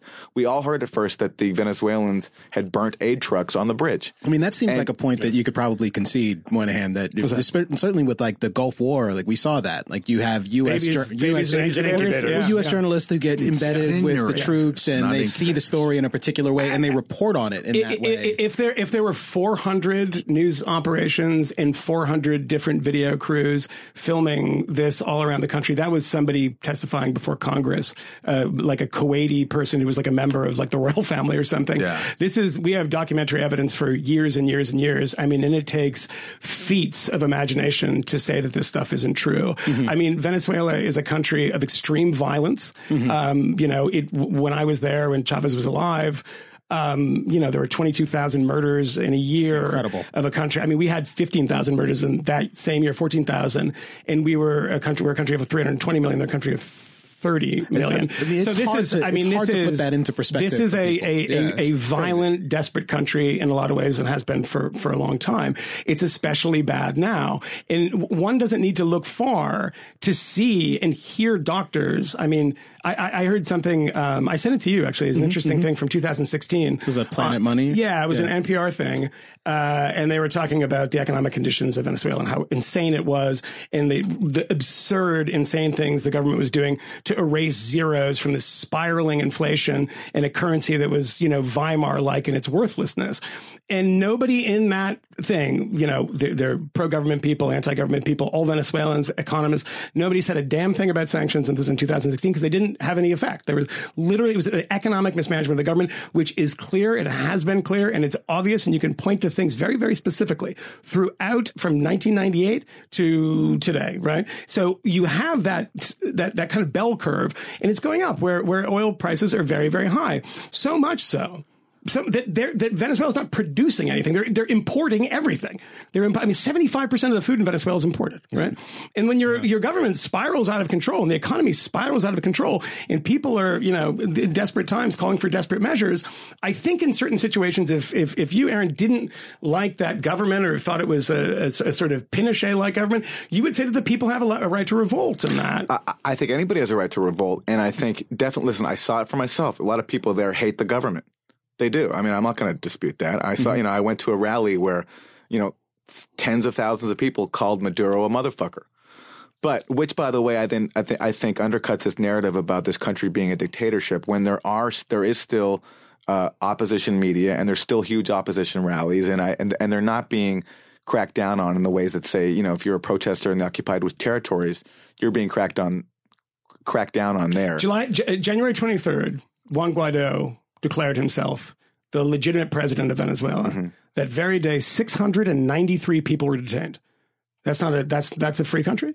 I don't think so. Well, listen, uh, I mean, uh, Leopoldo Lopez is still under house arrest. There are there are so Leopoldo- many. I, I know, but this, this is you're going to get into conspiracy theory about how he's some sort of CIA agent. no, no, no, no, Like, no, no, thing, no. The thing about Michael, this, Michael, though, Michael, Michael, But Michael, these are people. Let's not get into Leopoldo, but but but you have to at least acknowledge. I, re- I, but I wasn't going to accuse Leopoldo Lopez of being a CIA agent. I was, I need you. I need you to at least But yeah, no, I, I- I said that you didn't. But I will say this: the, the, the reason that Juan Guaido can actually claim this is because the government dissolved his body where the opposition controlled it and you know the replaced it with a new one. to that. Nation- the nat- you know the counter argument to legislature. that. y- The counter argument to that is that that body that he was in refused to basically do anything. Listen, and this is where listen. That's what that's, what that's what bodies like that should do. checks and not this is well, no. th- this is, but the thing is, what I don't think you're taking into account is that they only the opposition only has a certain base of support.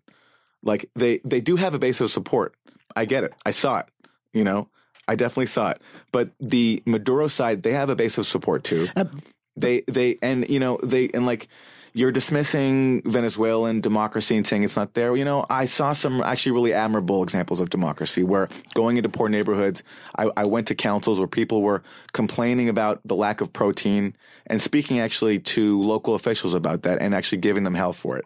And this was a part of the communal councils that the that the Chavista movement has set up, which I found very inspiring. Doesn't mean it's perfect there. Doesn't mean that like it's a shining democracy, but actually, I what I'm worried about is erasing the legitimate gains that the uh, uh, uh, that the Chavez movement has made. the, gov- the, gov- the government's doing that for you. Uh, I would say that also that that you know the media is controlled entirely by by the. The, by Chavismo. It's not By true. the- No, but- but- it's no, not no, no, true. hear me out. Hear me It's out. not because true. no, it is true. It- And it- it's controlled mostly by by private corporations who who are still existing. Who, who owns El Universal, the the once opposition newspaper? You don't know because nobody does. Uh, that A was- shell company took it over and it became became a pro Maduro paper. There's was- one yeah. paper left, one El Nacional, and it doesn't have the paper to print it on. It literally doesn't. It stopped printing because they could not import paper anymore. The other thing is all the opposition, On television. all the Okay. no, no, absolutely untrue. The thing about this is on television, you have state run media. The rest of it is there's a ton of opposition media. But where is it? It's on the internet. What does CAN TV, CAN TV, Michael, I flipped they through- shut down they shut down the internet how many times in the past 3 months? When Juan Guaido came back and he he came back to, to Simon Bolivar Airport, he comes off the plane and there is a cascading shutdown across the internet. In, sites are blocked. This Well- is dem- democratic governments We'll do have not to fact block. check this on Twitter afterwards. No, you don't have to fact check it on Twitter. It's, I, uh, it's I flipped the channels for myself and I saw plenty of opposition media on TV. Yeah, but The- that- but you're, that's on satellite television. You can get that stuff on satellite television. Poor people don't have that. Poor people also don't have reliable internet connections, and the government controls eighty percent of it. So these are things they control the levers of information. You know that. You know what a cadena is. You know what that is, right? Then they take over every band. You, that is insane, and that is not something that should be allowed in a democratic country. And it wouldn't be. That's why it isn't a democratic I, country. I don't. I don't. I won't give Moynihan the last word. I'll, I'll give it. I'll give it to you because you're you're decidedly I'll. I'll, I'll just I'll, read it afterwards and add it on the file. That's not. He wouldn't really do that. We- We're we're, we're better than that. But I, I do want to. I do want to see if there's a chance that you'll, in your closing arguments, concede at a minimum, minimum. Even if we're going to talk about the fact that there are sort of these green shoots of democracy that are still there, people are still attempting to speak out for themselves. At a minimum, sort of two things. One, the dissolving of the national legislature for whatever reasons like creates a circumstance where you have serious questions about the legitimacy of sort of anyone's claim to lead in Venezuela. Yeah. And at a minimum, for anyone who is actually a part of the opposition at this point, when you speak out, you speak out and you know that there's a possibility that you could be put in jail or you could face some sort of recriminations from the government, which it's certainly possible in the United States that if you say Donald Trump is a monster racist who gropes women and perhaps has committed rape and has committed treason, maybe you go to jail for that. Although no one has done it and pretty much everyone says that sort of thing. So I I think at a minimum, any conversation about sort of democratic legitimacy and in Venezuela like has to sort of exist underneath that umbrella, and that is a pretty heavy anvil I to get carry that. around. I get it. I guess what I think you guys are leaving out of your narrative is that you have an opposition that I don't think has acted in good faith, that has rejected good faith attempts at dialogue brokered by the former Spanish prime minister, brokered by the UN. Uh, there have been agreements made that the opposition itself has walked away from.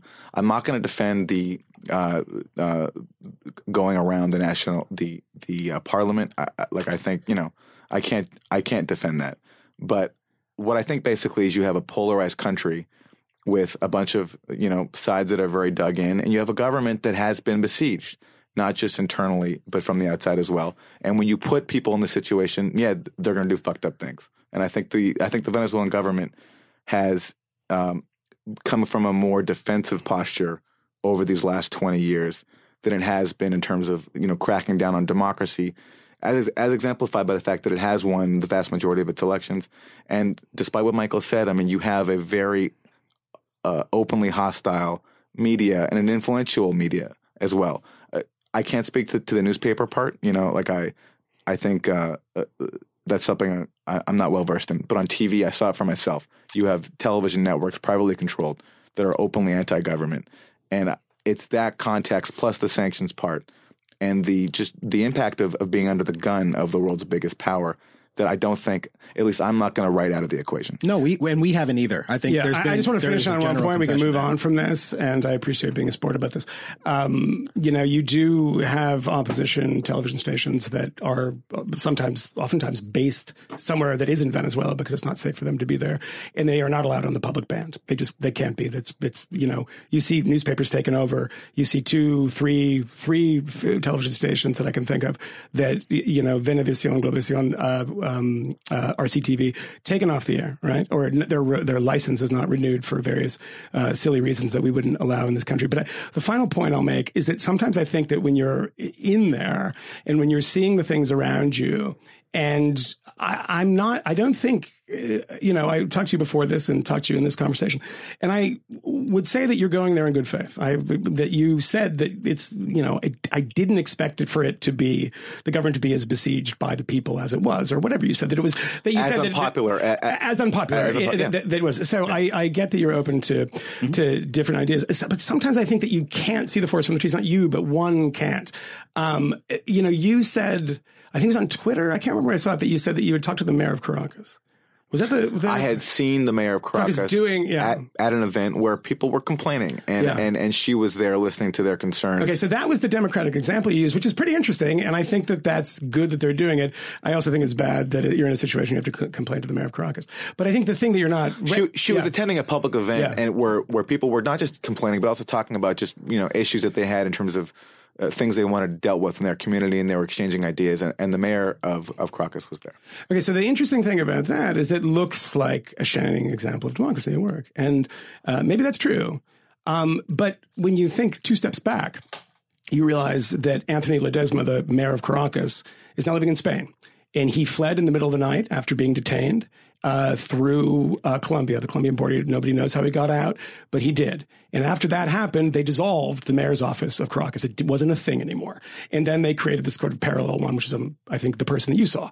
So right beneath that stuff, there's always something else going on, and that is not a, a, a, a place you want to live, and that's not that's not a democracy in any definition of the word that I'm familiar with. Okay, and so I'll just say, I think we differ here on who is being the most shady. Uh, I think I, I, think the government is pretty much me. No, no, no. Yeah, like like Safe bet. that's what the was just about me. I'm not going to like like uh, I'm certainly not going to deny that this government is screwed up, made horrible decisions, had bad economic policies, didn't listen to the right people. I mean, Mark Mark Weisbrot, who you know is very sympathetic to the Bolivarian Revolution in Venezuela, will be the first to tell you that this government has listened to the wrong people economically and made terrible decisions, and you know might be responsible for more of the crisis than I'm that I'm acknowledging here. Uh, but my concern, especially as a Westerner, is what role my governments are playing in a country that I just don't think we have any business in. I don't, I don't think like Venezuelans aren't sitting around debating about you know Donald Trump's uh, internal policies. Sure, that's true. I think know? that's fair. And, and there's just sort of there's sort of an imperial hubris that I think uh, underscore some of the conversations that we have, especially in term, especially from the Trump administration, uh-huh. getting so involved in their affairs. And I think it's for, for something the Venezuelans to work out. I'm all for people revolting against their government, sure. you know, and, and, we should we should support their right, but. I just don't. I'm against us getting involved. Ourselves. Well, say, Aaron, I was saying, Aaron, I will, I will appeal to you in, in one final appeal uh, to tell you that that I, on this we agree. The United States government should not be meddling in the affairs of. Uh, Venezuela militarily or any other way. I'm you know, Sanctionarily. I sanctionarily. Uh, we, we we we agree on that. We give Russia a pass, but I, I just yeah, we give Russia a pass. They- They're they're landing planes and everything's fine. Um, good guys. But but I I will just say this: uh, you can, and I implore you to think about this position, to possibly take this position. You can hate that that imperial hubris of the United States government. You can oppose the policies of Donald Trump, and you doesn't mean you have to support the people on the other side. You can think they're both bastards because they are. Okay. Uh, point taken. Uh, you know, I, uh, I, I can say the same thing to you is you can oppose uh, the Trump administration, but then not necessarily oppose, uh, uh, support the people who are opposing the people who you don't like in Venezuela as well. You know, it's it, it's just I, it's something I just don't think. Some I do oppose, and some I don't. Yeah, I mean, I as you said, the the the, the opposition is very fractured. yes, it is. It certainly is. Well, let's agree on that note. Yeah. I, I, I don't. I don't We like to end on a kumbaya. Yeah, we always do. beautiful. Well, yeah, We but this, do. but I was gonna say, I, I don't like to ask people questions about their family, like on, on recordings and stuff. Your dad is Gabor Mate. Yeah. He wrote Realm of Hungry Ghosts. That's right. It's a phenomenal fucking book. Yeah. Oh, well, hey. Yeah. Uh, I'll pass it on. People should read that book. It's uh, it's about uh, drug addiction in Van- Vancouver, right? Yeah, Yeah. it's a Yeah. really like haunting. Yeah, book. you're it's a you're Hungarian, right? Yes. And Yeah. did did your parents or grandparents leave in '56? Exactly. There you go. Yeah. My father left in '56 with my uh, grandparents. And, So you should Sorry, love we know a rebelling against about you. communists. Sorry, I do. I do love dad does communism. not agree with you about Venezuela.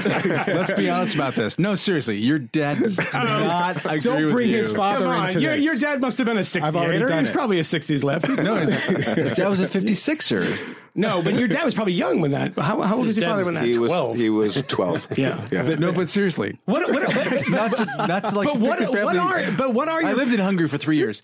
Your dad does not agree with you about Venezuela, He's, right? tw- he's 12. This is the Trump card. He doesn't, had no- he doesn't draw a parallel between the Soviet uh, controlled Hungarian government really? and Venezuela. Yes, im- imagine that. But No, no, no. That's uh, that's uh, that's Yeah. actually What- what- interesting because I, I I know a lot of uh, uh, Czech 68ers and Hungarian 56ers, and they don't spend a lot of time appreciating fine distinctions I don't between blame them. socialist Yeah, governments. I don't blame them. It's more like I see me. For- but for the what- record, what- what Realm do of Hungry Ghosts is a book about drug addiction. Yeah. Yeah, he's, a, but- he's a physician. Yeah, exactly. That's a book about Yeah. drug addiction. You should read it. What are your dad's politics? Did you grow up in a sort of milieu of like leftist politics? He's really lefty. I mean, Yeah. you know, so for example, I mean, like one of my first points of reference was he He's went like Max Blumenthal is like too right wing. to- uh, no, no, no, no, no. That's a sentence that's never been said. no, no. He uh, he. One of my first memories was him going to Nicaragua in the eighties. Yeah. When the A Sandinista.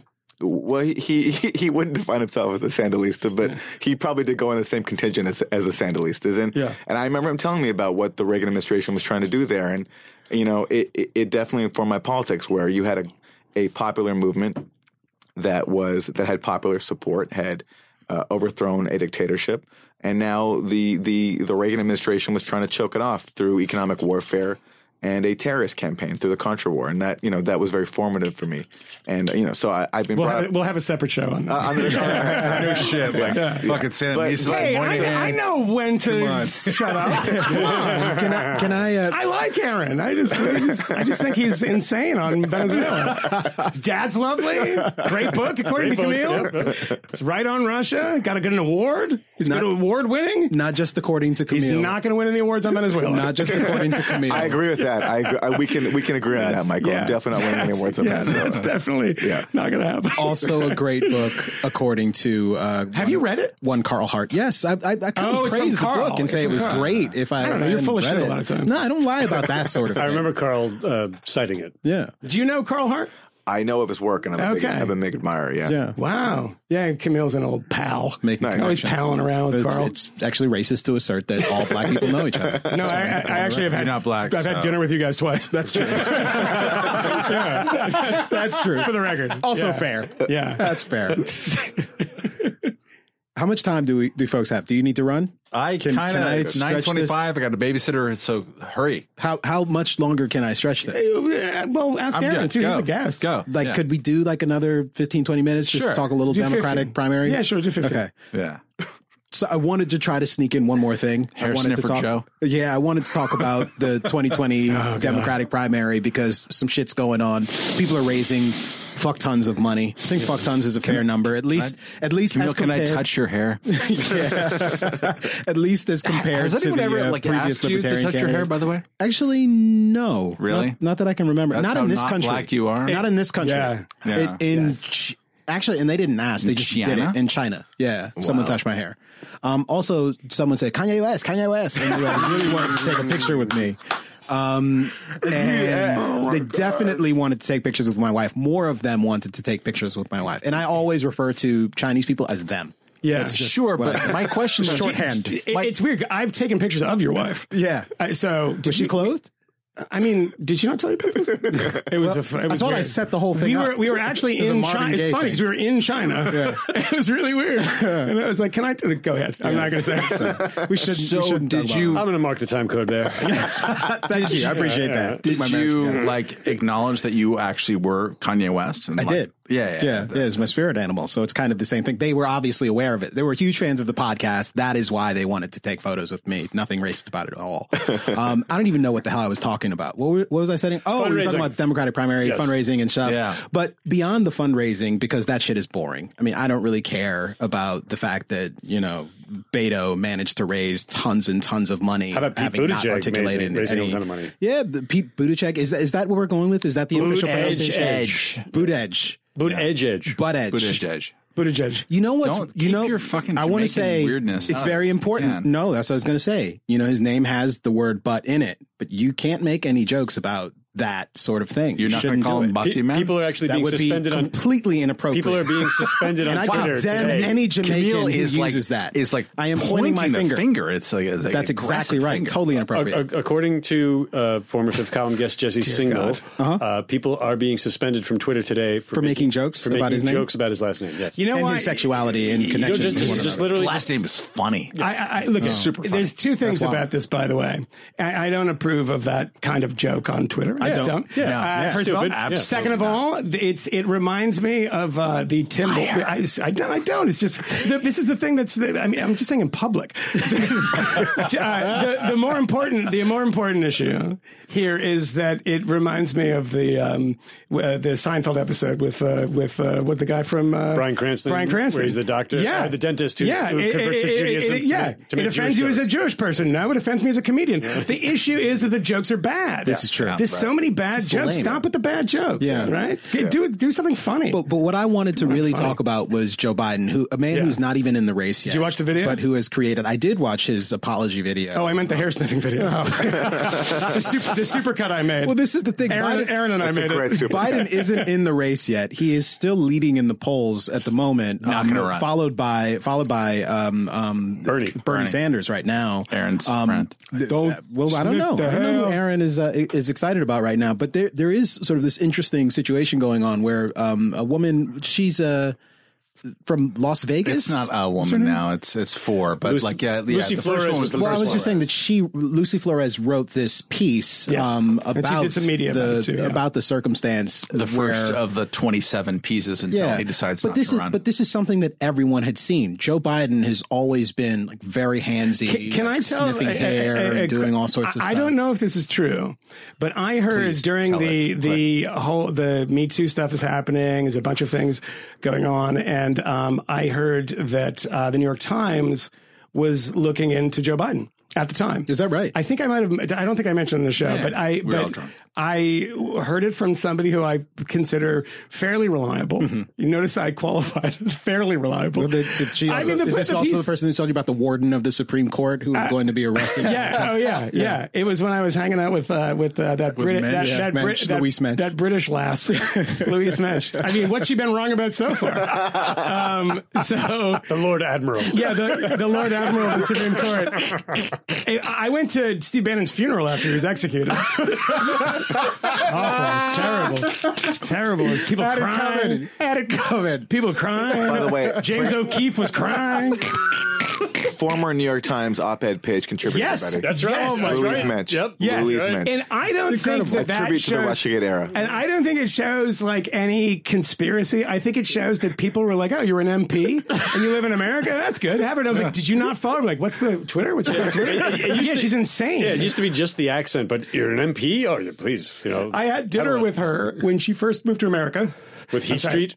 No, no, no, but no, but no. Before was that. before. I was at Newsweek, and I said, "Oh, this woman. She had just uh, finished the um, the inquiry, the the press inquiry, Mm-hmm. and she kind of came out of that as a bit of a star." This is the press inquiry into Rupert Murdoch Yeah. empire on Yes. the British side, tapping into people's phones, Yeah, to Steve, Survivor, whatever. Steve the. Coogan, News of the World. So she was a bit of a star, and her husband is the manager of Metallica. By the way, I don't know if people Wow, know that. that's a deep Is that cut. not? Is people That's a know deep cut. No yeah, one that knows was that. that's true. Wow. Uh, her husband's the meta- manager of Metallica and a couple other bands, and so they decided after that she was not going to run for her con- her constituency, and she was a chicklet novelist under a under a pen name.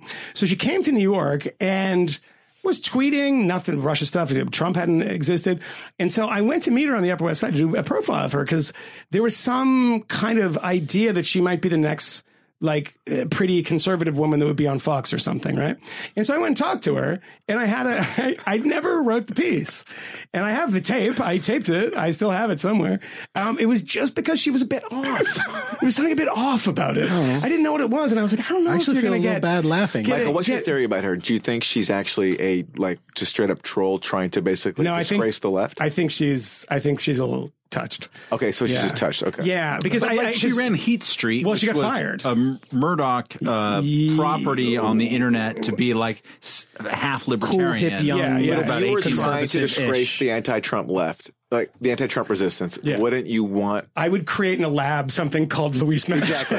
Yeah, Heat Street last a full calendar year. I don't think it I don't did, know. but the close to the it, there yeah. was uh, it was like Noah Noah Kotch um, uh, who was who ran it with her, and she had an ignominious departure. I think I don't know, but she left.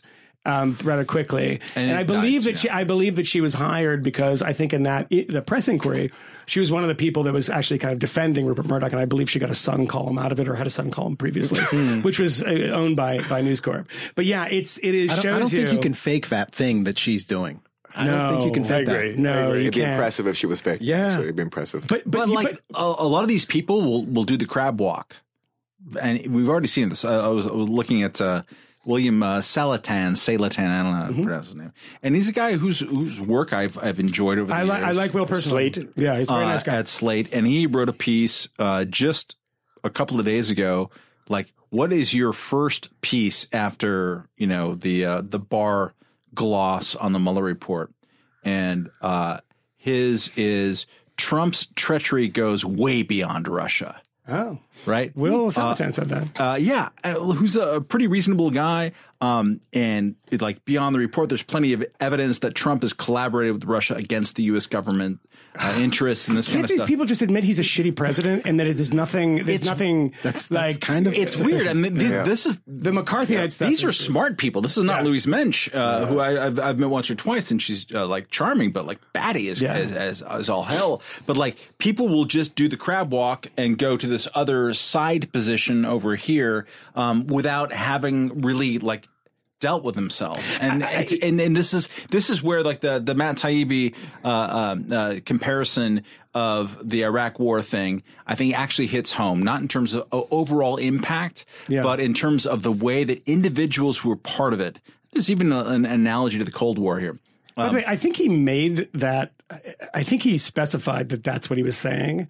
That he wasn't saying, you know, like hundreds of thousands of people died in the Iraq War. And I'm like, Yeah. he's talking about the No, he had like how deep about the the media class went in in this thing. right. And I saw him getting dragged for this, and I'm like, no, I think you're missing the point. No, he like explicitly, and, and there's Yeah. are reasons to you know like quibble with certain characteristics of uh, of the piece, but I think it's worse personally in terms of media malpractice, not in terms of of obviously human consequences, but in terms of the media screw up with RussiaGate.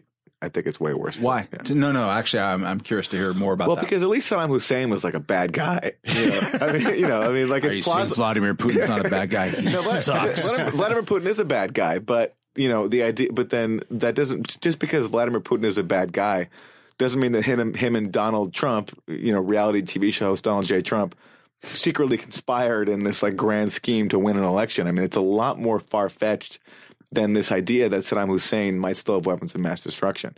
I mean, even though the evidence at the time pointed to the fact that he didn't, but uh, you know, it's just like it's like in terms of what's possible. Yeah, I mean, I, I could believe that maybe Saddam Hussein might have weapons of mass destruction and Right. might have A lot of people with- thought A lot of people did. Yeah, sure. uh, you know, France and the I UK get it. and the Uh-huh. UN Yeah. all thought they did. I mean, I, I mean, I didn't believe it, and I didn't think the evidence pointed to it. But like, You were indica- like 10 years old. The fuck did you know? I, I, I was older than that, but you know, but, He was the youngest Canadian UN inspector. I do, I, I do actually have that distinction. It's yeah. actually true. I do have that distinction as the youngest Yeah. Canadian weapons inspector. It's quite an honor. It's quite an honor to get to that level. Yeah, But Aaron, can I, can I ask you a question? This is somebody who's been so deep in this, and we've talked about people like Virginia Heffernan. People, Uh-huh. Is there someone in this kind of pantheon of like weirdos and losers and people have gotten this wrong that surprised you the most? Who was somebody that you maybe had respect for prior to all this happening? well, there's an obvious answer to that. You oh, might no. know it. Oh no! It's Marcy Wheeler. Oh I yeah, was going to ask about yeah, that. Empty I meant wheel. to ask about Empty Wheel. I saw her 'Cause you guys on have become Al Jazeera yesterday. huge Yeah. enemies. Has she blocked you on Twitter? at No, this no, point? no. See, Not yet? and this is where I respect Marcy is because she always, en- at least, well, she actually won't debate me now in a situation like I this. mean, but I've seen some some but shit she fights go me on back and Twitter, and, you know, and she does know a lot of facts. She's very well researched, Mm-hmm. and I've admired her work for for you know as long as I've been watching politics, and uh, I think she's very bright. I just think she went off the deep end when it comes to this Trump Russia conspiracy. Are I you mean- still friendly with her? I mean, no, no. It's, but- it's ruined a friendship. well, w- w- Well, weren't we, friends We prior, were never yeah. friends, but but I would, you know, I in my old job, I, I was at an outlet called the Real News, and I would have her on, and we would have some very civil discussions. I was in the real news. Paul Jay That's right. Hmm. Yeah, yeah, yeah. So so we'd have very civil discussions, and we'd we disagree, but they were Crazy very man. civil. But Twitter. Basically, It's, it, ru- it ruins everybody's friendship. Like you, like I can yell at you about Venezuela and and be fine with it here. Yeah. On Twitter, sharing a I'd be like, I don't fucking know, Twitter. Jesus. Twitter brought us together. That's right. Well, but but we're, mo- it we weren't mostly fighting- brings people I apart. you We weren't fighting made love in like Zuccotti Park. Right, but it started on Twitter. Ducati Park. But Marcy became to me it, like an unhinged conspiracy theorist, where Yeah. literally she even said that she had herself direct evidence of collusion, and so for me, She testified to the FBI. well, she It was about something. she spoke to the FBI and uh, you know testified. I think is too is too generous, but Yeah. you know she she offered up information that she felt she, she had a source who she turned into the FBI, claiming that this source she believed took part in what she called the Russian attack. but this person was not associated with the Trump campaign. I think I've heard She- her say that. She's never. Uh, so I, I think she said that I- about a week ago. I want some clarity on this because I saw some mention of it, and you know, this has not been my issue in the way that it's been Aaron's issue or Matt Taibbi's issue or Glenn Greenwald's issue. I don't know too You just much mentioned about me in that pantheon too. I'm No, a part of that I- whole. I- No, you're not. You really don't do anything. Okay. Could you seriously? That's could fine. you? Could you I mean, shut it? this is a little racist. Can you- saying saying like I don't want to talk about it, yeah. like during weeks when like people get arrested That's is not, not the true. same No. as being like bravely. never happened. I, I, Yeah, I, I'm looking at this contraption here, and I'm trying to figure out how to cut Kmele's mic on it, but it's not working. Yeah. But so this Marcy, I mean, from what you just said, and I saw some like brief mention of it on, uh, on Twitter. She turned in a source She to the turned in a FBI. the problem is, like, the That's problem not is, a thing that you do as a journalist. I want I want to say bitches be snitching, but I'm not going to Yeah. say that say that. because Don't that would be that. No. inappropriate. Hey, I'm going to check the time the code on problem that as is- well. the problem is the no, only that's people- my culture. I'm allowed to say things like that. But just for everyone, I mean, I mean, bitch in the sort of colloquial Yes. sense. Yes, 'Cause and- we all we love all women. Yes. That's why we call them bitches. Could you let Aaron make his point, please? Sorry, In fact, I'm going to stay out of this whole con- Yeah. this part of the conversation. Yeah, we'll edit that out. This is the Johnnie Walker double black. I'm not here. I'm on the left, so I got to be. A, I'm Yeah, accountable to a different. You're accountable to a different, different God. Totally different God. So, so Yeah. yeah, The so, melanin so force field Marcy, yes, turned in a, a what she claimed was a source of hers to the FBI, claiming that source played, in her view, a significant role in the Russian attack on the election. And the problem is, though, the only people calling that out right now are people like Michael Tracey. Yeah. You know, and uh, and myself and Glenn Greenwald, where we've brought attention to it, but we're not going to make it a signature issue because there are bigger, you know, fish for us to fry. that's but pretty yeah, bad. it's pretty fucked up. It Yeah. is. It is. Like, it, but- but how did she admit this publicly? she came out with it publicly and instead and if you look at the media coverage and this speaks to one aspect of how like just degraded uh, uh, the media has become when it comes to russiagate she was venerated for this decision. I mean, like the, the, the headline by Margaret Sullivan in the hmm. Washington Post, who's like, hmm. I think a pretty astute media commentator most of the time. Nope. Was okay. Well, we just- it was it was a a journalist's conscience leads her to go to the FBI or something. Wow. I'm paraphrasing, but it's Wow. something like that. So basically, she, she- people, and I don't I don't want to single her out because she is one of many people who've gotten a pass for I think promoting you know unethical and deranged conspiracy theories, but because they fit this comforting narrative that Trump was a Russian agent. I mean, they've gotten a pass. and That's so crazy. Maybe now there'll be some reckoning. I, don't know. Maybe the there's problem is- something I don't get about But, is, this. but is the, But the is, pro- yeah. is the foundational story? Sorry, just on a, a fact question. Like, was it someone that she was just sort of normally talking to in the course of doing journalism and analysis that she thought, "Oh my God, this person might have the Russia stuff on him or her"? this person sent her a text message predicting something that she said was prescient about Michael Flynn's conversations with the Russians. Uh, Okay, that's after- this, yeah. this is the beginning, and it- yeah, it's the beginning of the movie where she gets the text. For some reason, I, I'm I, she's played by Jimmy Stewart. You know what's you know what's funny? This conversation began, or at least took this turn after I tried to turn us towards Biden. politics. which yeah. It always comes back to So we don't we don't have to talk about Biden. Um, Nah, in, in I fact, already we, did the I think we can, sniffing sounds. We could probably run out of here in a little bit. Well, I we can did- just say this. Let's just say this: is that I mean, eh, do you think the question is, is do you think this is going to have some effect on his campaign? Because I think oftentimes us people that work in media tend to think that everybody else thinks like us and gives a shit about the same things we think about. Imagine and maybe people him. don't care about the hair sniffing and think the video when he's like, I don't know, things have changed. Maybe that's things, sufficient. How many things has he apologized for already, including tonight in a new, like, thrilling video about his hair sniffing Shot problem? vertically as only an old person would.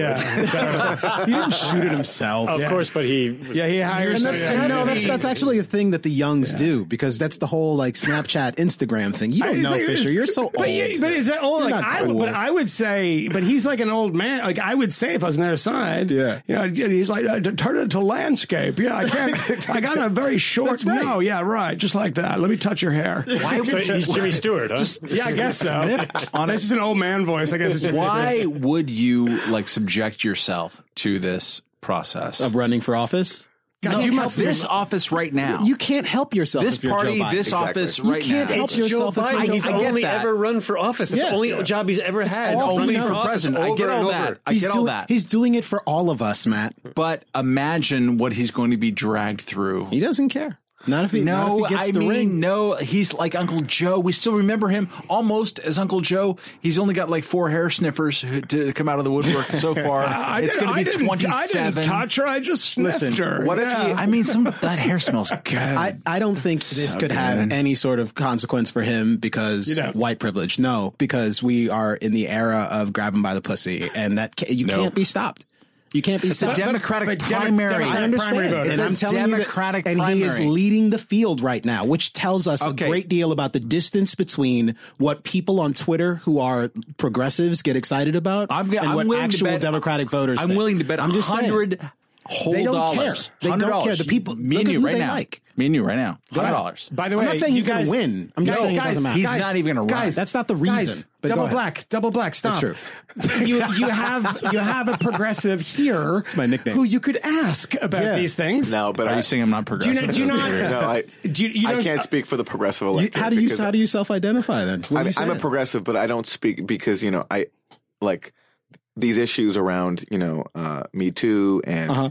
you know these important issues. I just I'm not very well versed in them. So, Wow. So I I'm like just a not. So, rapist. so I can't speak for how. That's the most man male thing I've heard all day. I would, I would, most su- white I would only suggest I would only suggest looking at the polls this time uh-huh. before like 18 months before any election Yeah. and president rudy giuliani Yeah, and yeah. president and, and, and all these presidents president howard dean It's true. Hillary you know, won like, by yeah. 59 Yeah, percentage but I points. still It's don't incredible. think that the things that well, whatever. Yeah, yes, I can point. certainly agree that the things that we all get excited about on Twitter and in our Yeah. coastal bubbles Yes. are not don't do, do not redound Yes. to the electorate because as Donald Trump's election showed all I mean I didn't think Donald Trump was going to No. win. Yeah, yeah. You know? Nobody here did. Yeah. A- Aaron, if Except you me. look, if you look at out in this in think this in this crowded field at the moment.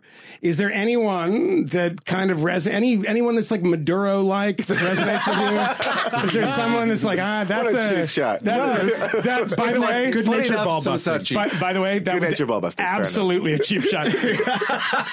You'll get the last word. yeah, who has the mustache? Yeah. Are you a are you a Bernie guy?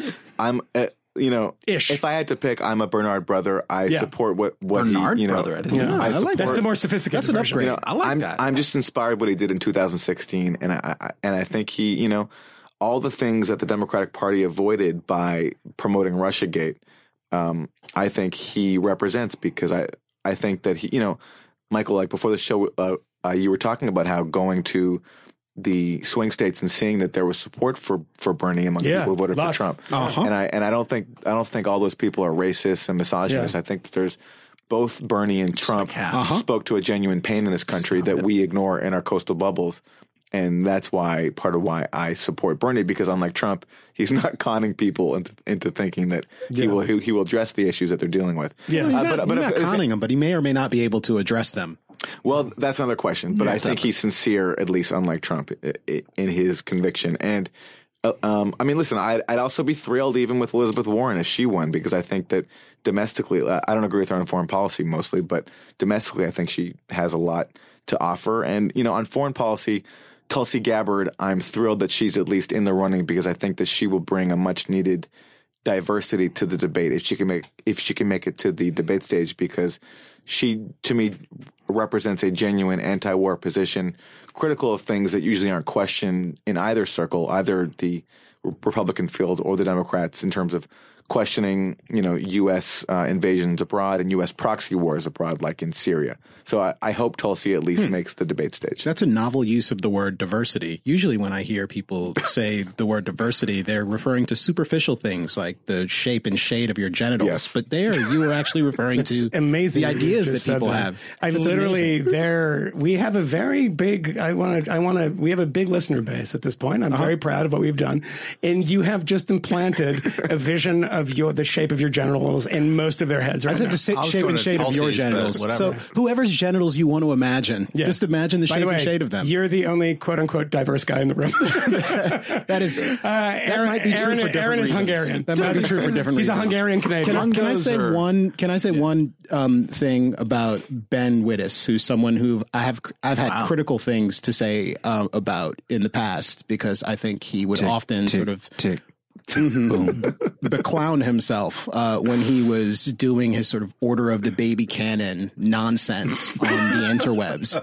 Um, and and Ben though is someone who I think oftentimes when he writes, I read it and I profit from it because there's a lot of detail and nuance. I think very like knowledgeable about Marcy. the law, yeah. Without a doubt. Yeah. Um, ben has, unlike many people who are have sort of bought into resistance conspiracy theories post the Barr memo, um, has written a piece for the Atlantic, uh, I think, on the first actually. So maybe it's an April Fool's joke. I'm not sure, but it's a very sober piece. Bill Barr has promised transparency. He deserves the chance to deliver it, um, and it is certainly worth reading for people who are still sort of disconcerted and are worried and believe there is a deep, um, not a deep state conspiracy. That's the other people. That's the QAnon bunch. Um, but believe that Trump is I truly wish guilty that, I and wish somehow Aaron would just ruin Mueller. everything and be like, so, QAnon's true. Yeah. and just like drop I that, drop I am that. Q. Yeah. I do. I do love. I I'm do love tempted that, actually. I'm actually they're- tempted. Honestly, I, again, again, honestly, competing conspiracy I, theories. I, am not going to lie. I, I, I'm going to be fully transparent. I, I do think they're, you know, the the Trump and and his Republican allies will use to their advantage the fact that they have the Senate. They and they're going to appoint uh, uh, a, a special counsel, poss- possibly in the DOJ. And I do think there is shady stuff that they will uncover Hmm. about the uh, uh, the um, the the origins of, of this investigation, which are not on the up and up. Maybe. and, and they will use that for their partisan advantage. I, I suspected that there would be sort of more competing investigations, and we've even talked about it on on the podcast. But what's happened in the past like two weeks since the Barr memo is he took his victory lap and he immediately suggested that well, Republicans should prioritize the one thing that they've never actually been able to develop a coherent plan for, and they should make that the principal thing that they talk about from now until the end of the election. We're going to run on fucking healthcare. because Republican healthcare will win us the White House. Yes. And he's had to backtrack on it because it was the stupidest fucking idea Dumbest imaginable. Amazing. So I don't know if they'll actually do the investigations Fair because he has no idea what he's doing. Fair enough. Which is all the more reason to know people that Yeah. the Russian collusion conspiracy, if it was a thing, we would know. Yeah. Because he has no idea. Yeah, what he's doing. he's the Kim Philby of our generation. he's he's the sort of you know game show host that became you know Burgess Maclean and Philby. No, I mean it is the at the end of this. We can say it and we say it. I probably probably every episode is that he's just a kind of a dumb guy. That he is. I'm sorry. He's just not a smart guy. Well, also his team's is not he- very impressive. His team is he uh, is. But don't you think politically he's got some chops in terms of what he was able to capitalize on during the campaign?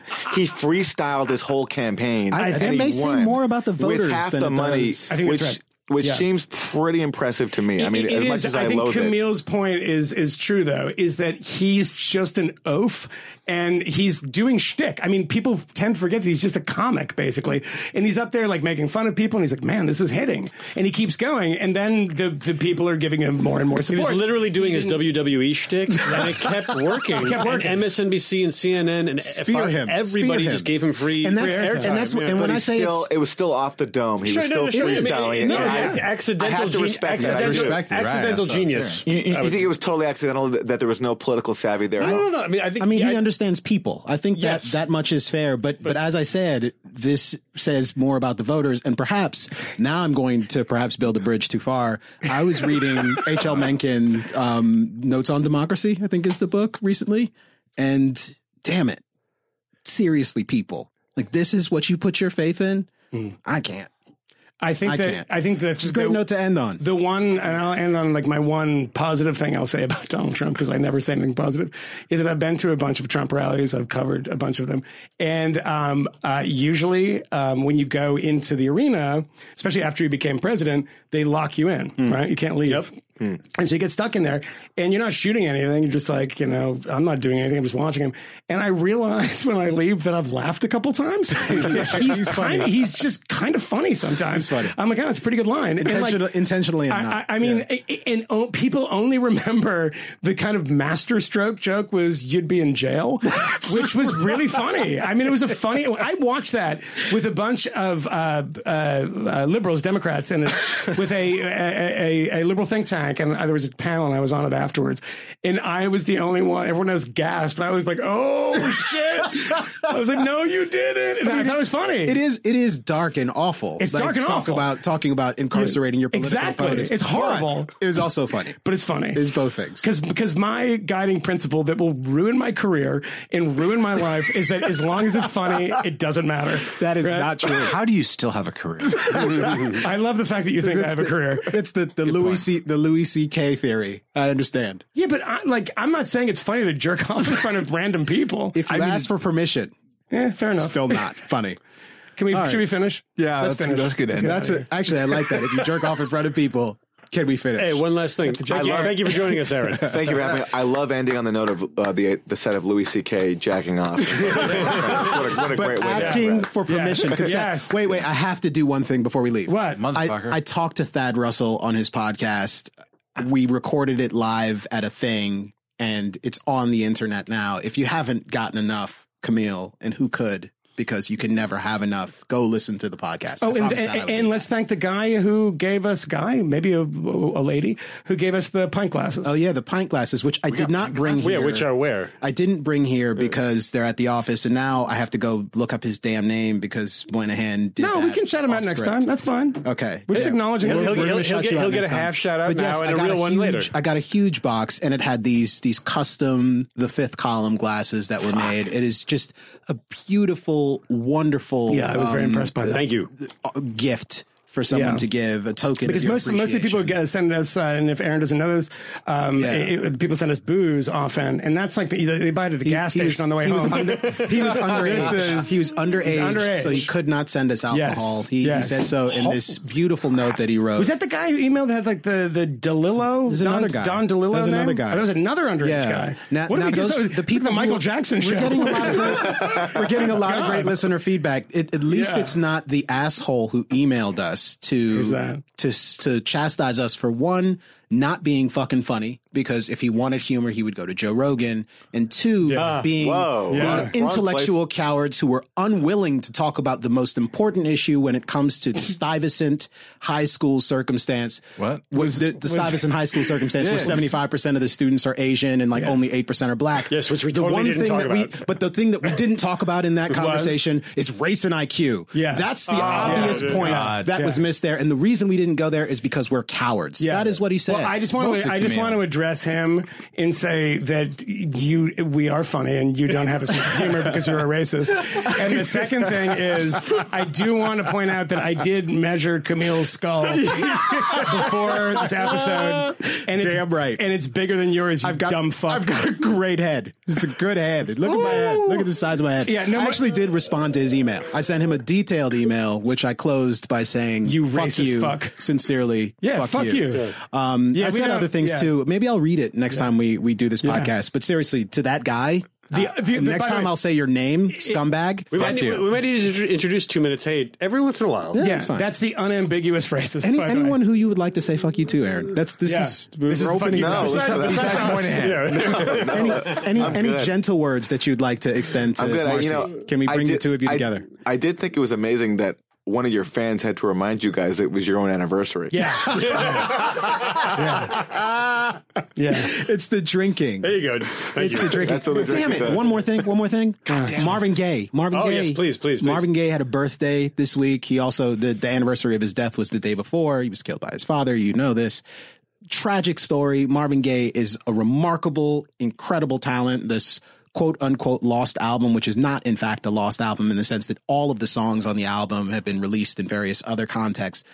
Remarkable. You should listen to it. He is an incredible virtuoso talent.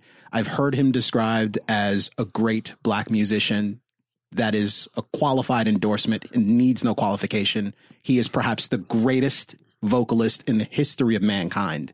And to call him the greatest black vocalist is a demotion dummy. The national anthem. You can watch Oh my that God. One. It's great. The With the- with- NBA with- NBA All-Star It's game. amazing. Oh It's- my God. There's there's no other national anthem needed. The entire "What's Going On" album should be lauded far more than Sergeant Pepper's is, which is also around the same time. If if And- if if anybody cared to like pay attention, I mean, he would totally get his legacy canceled for some Me Too shit. He's Sure. a really really awful motherfucker to his to Was he was he smelling hair? Um, dude, it was so much worse than smelling hair. So much worse. Um, and that's and it really is. It's like it's dark and awful, and I get so much joy from Marvin's music.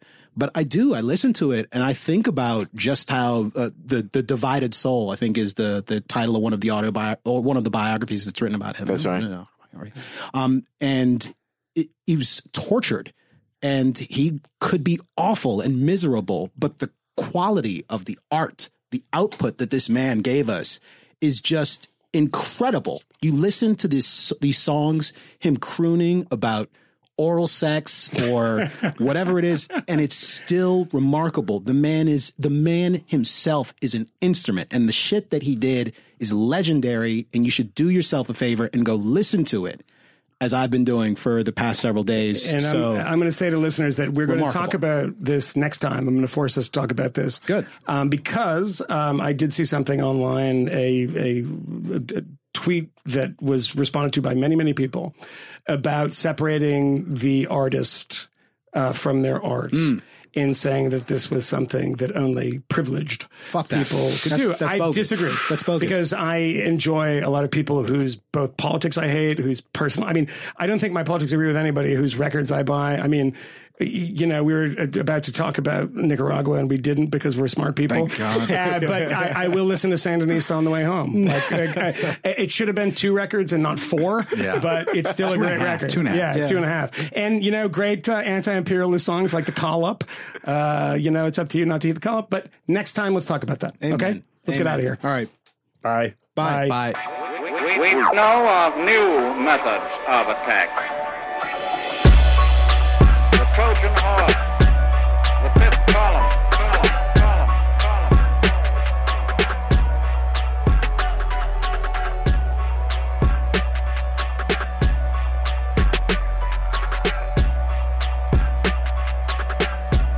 The fifth column. I wanted turn too sharply away from this, and maybe maybe this isn't this isn't the right pivot to make right now. I don't want to turn too sharply away from this. This this perhaps isn't the right pivot to make right now. But um, the Did you just skip? Yeah, he just no, he, he skipped. Fisher coughed, so I was talking you're doing loud, so I could cut it. All right, I'm go ahead, very fucking ahead. smooth Yeah. until you guys. Is it my shoulder off Totally mic? didn't hear the cough. Sorry, comment. I, I didn't hear the cough, and I expected a harder pause, a little more this? space. Go ahead. I mean, I'm here. I'm again. trying to do my thing. That's a Mike. tough crowd. That's a tough crowd. It comes go. through. Where's the, where's I the do ice? the He editing. glitches a lot. This one. Jesus Christ. I mean, this is what I deal with.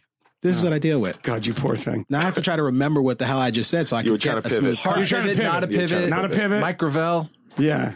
I don't want to create too much of a, a of a hard pivot necessarily, but it, it does seem like there is a, a connection here between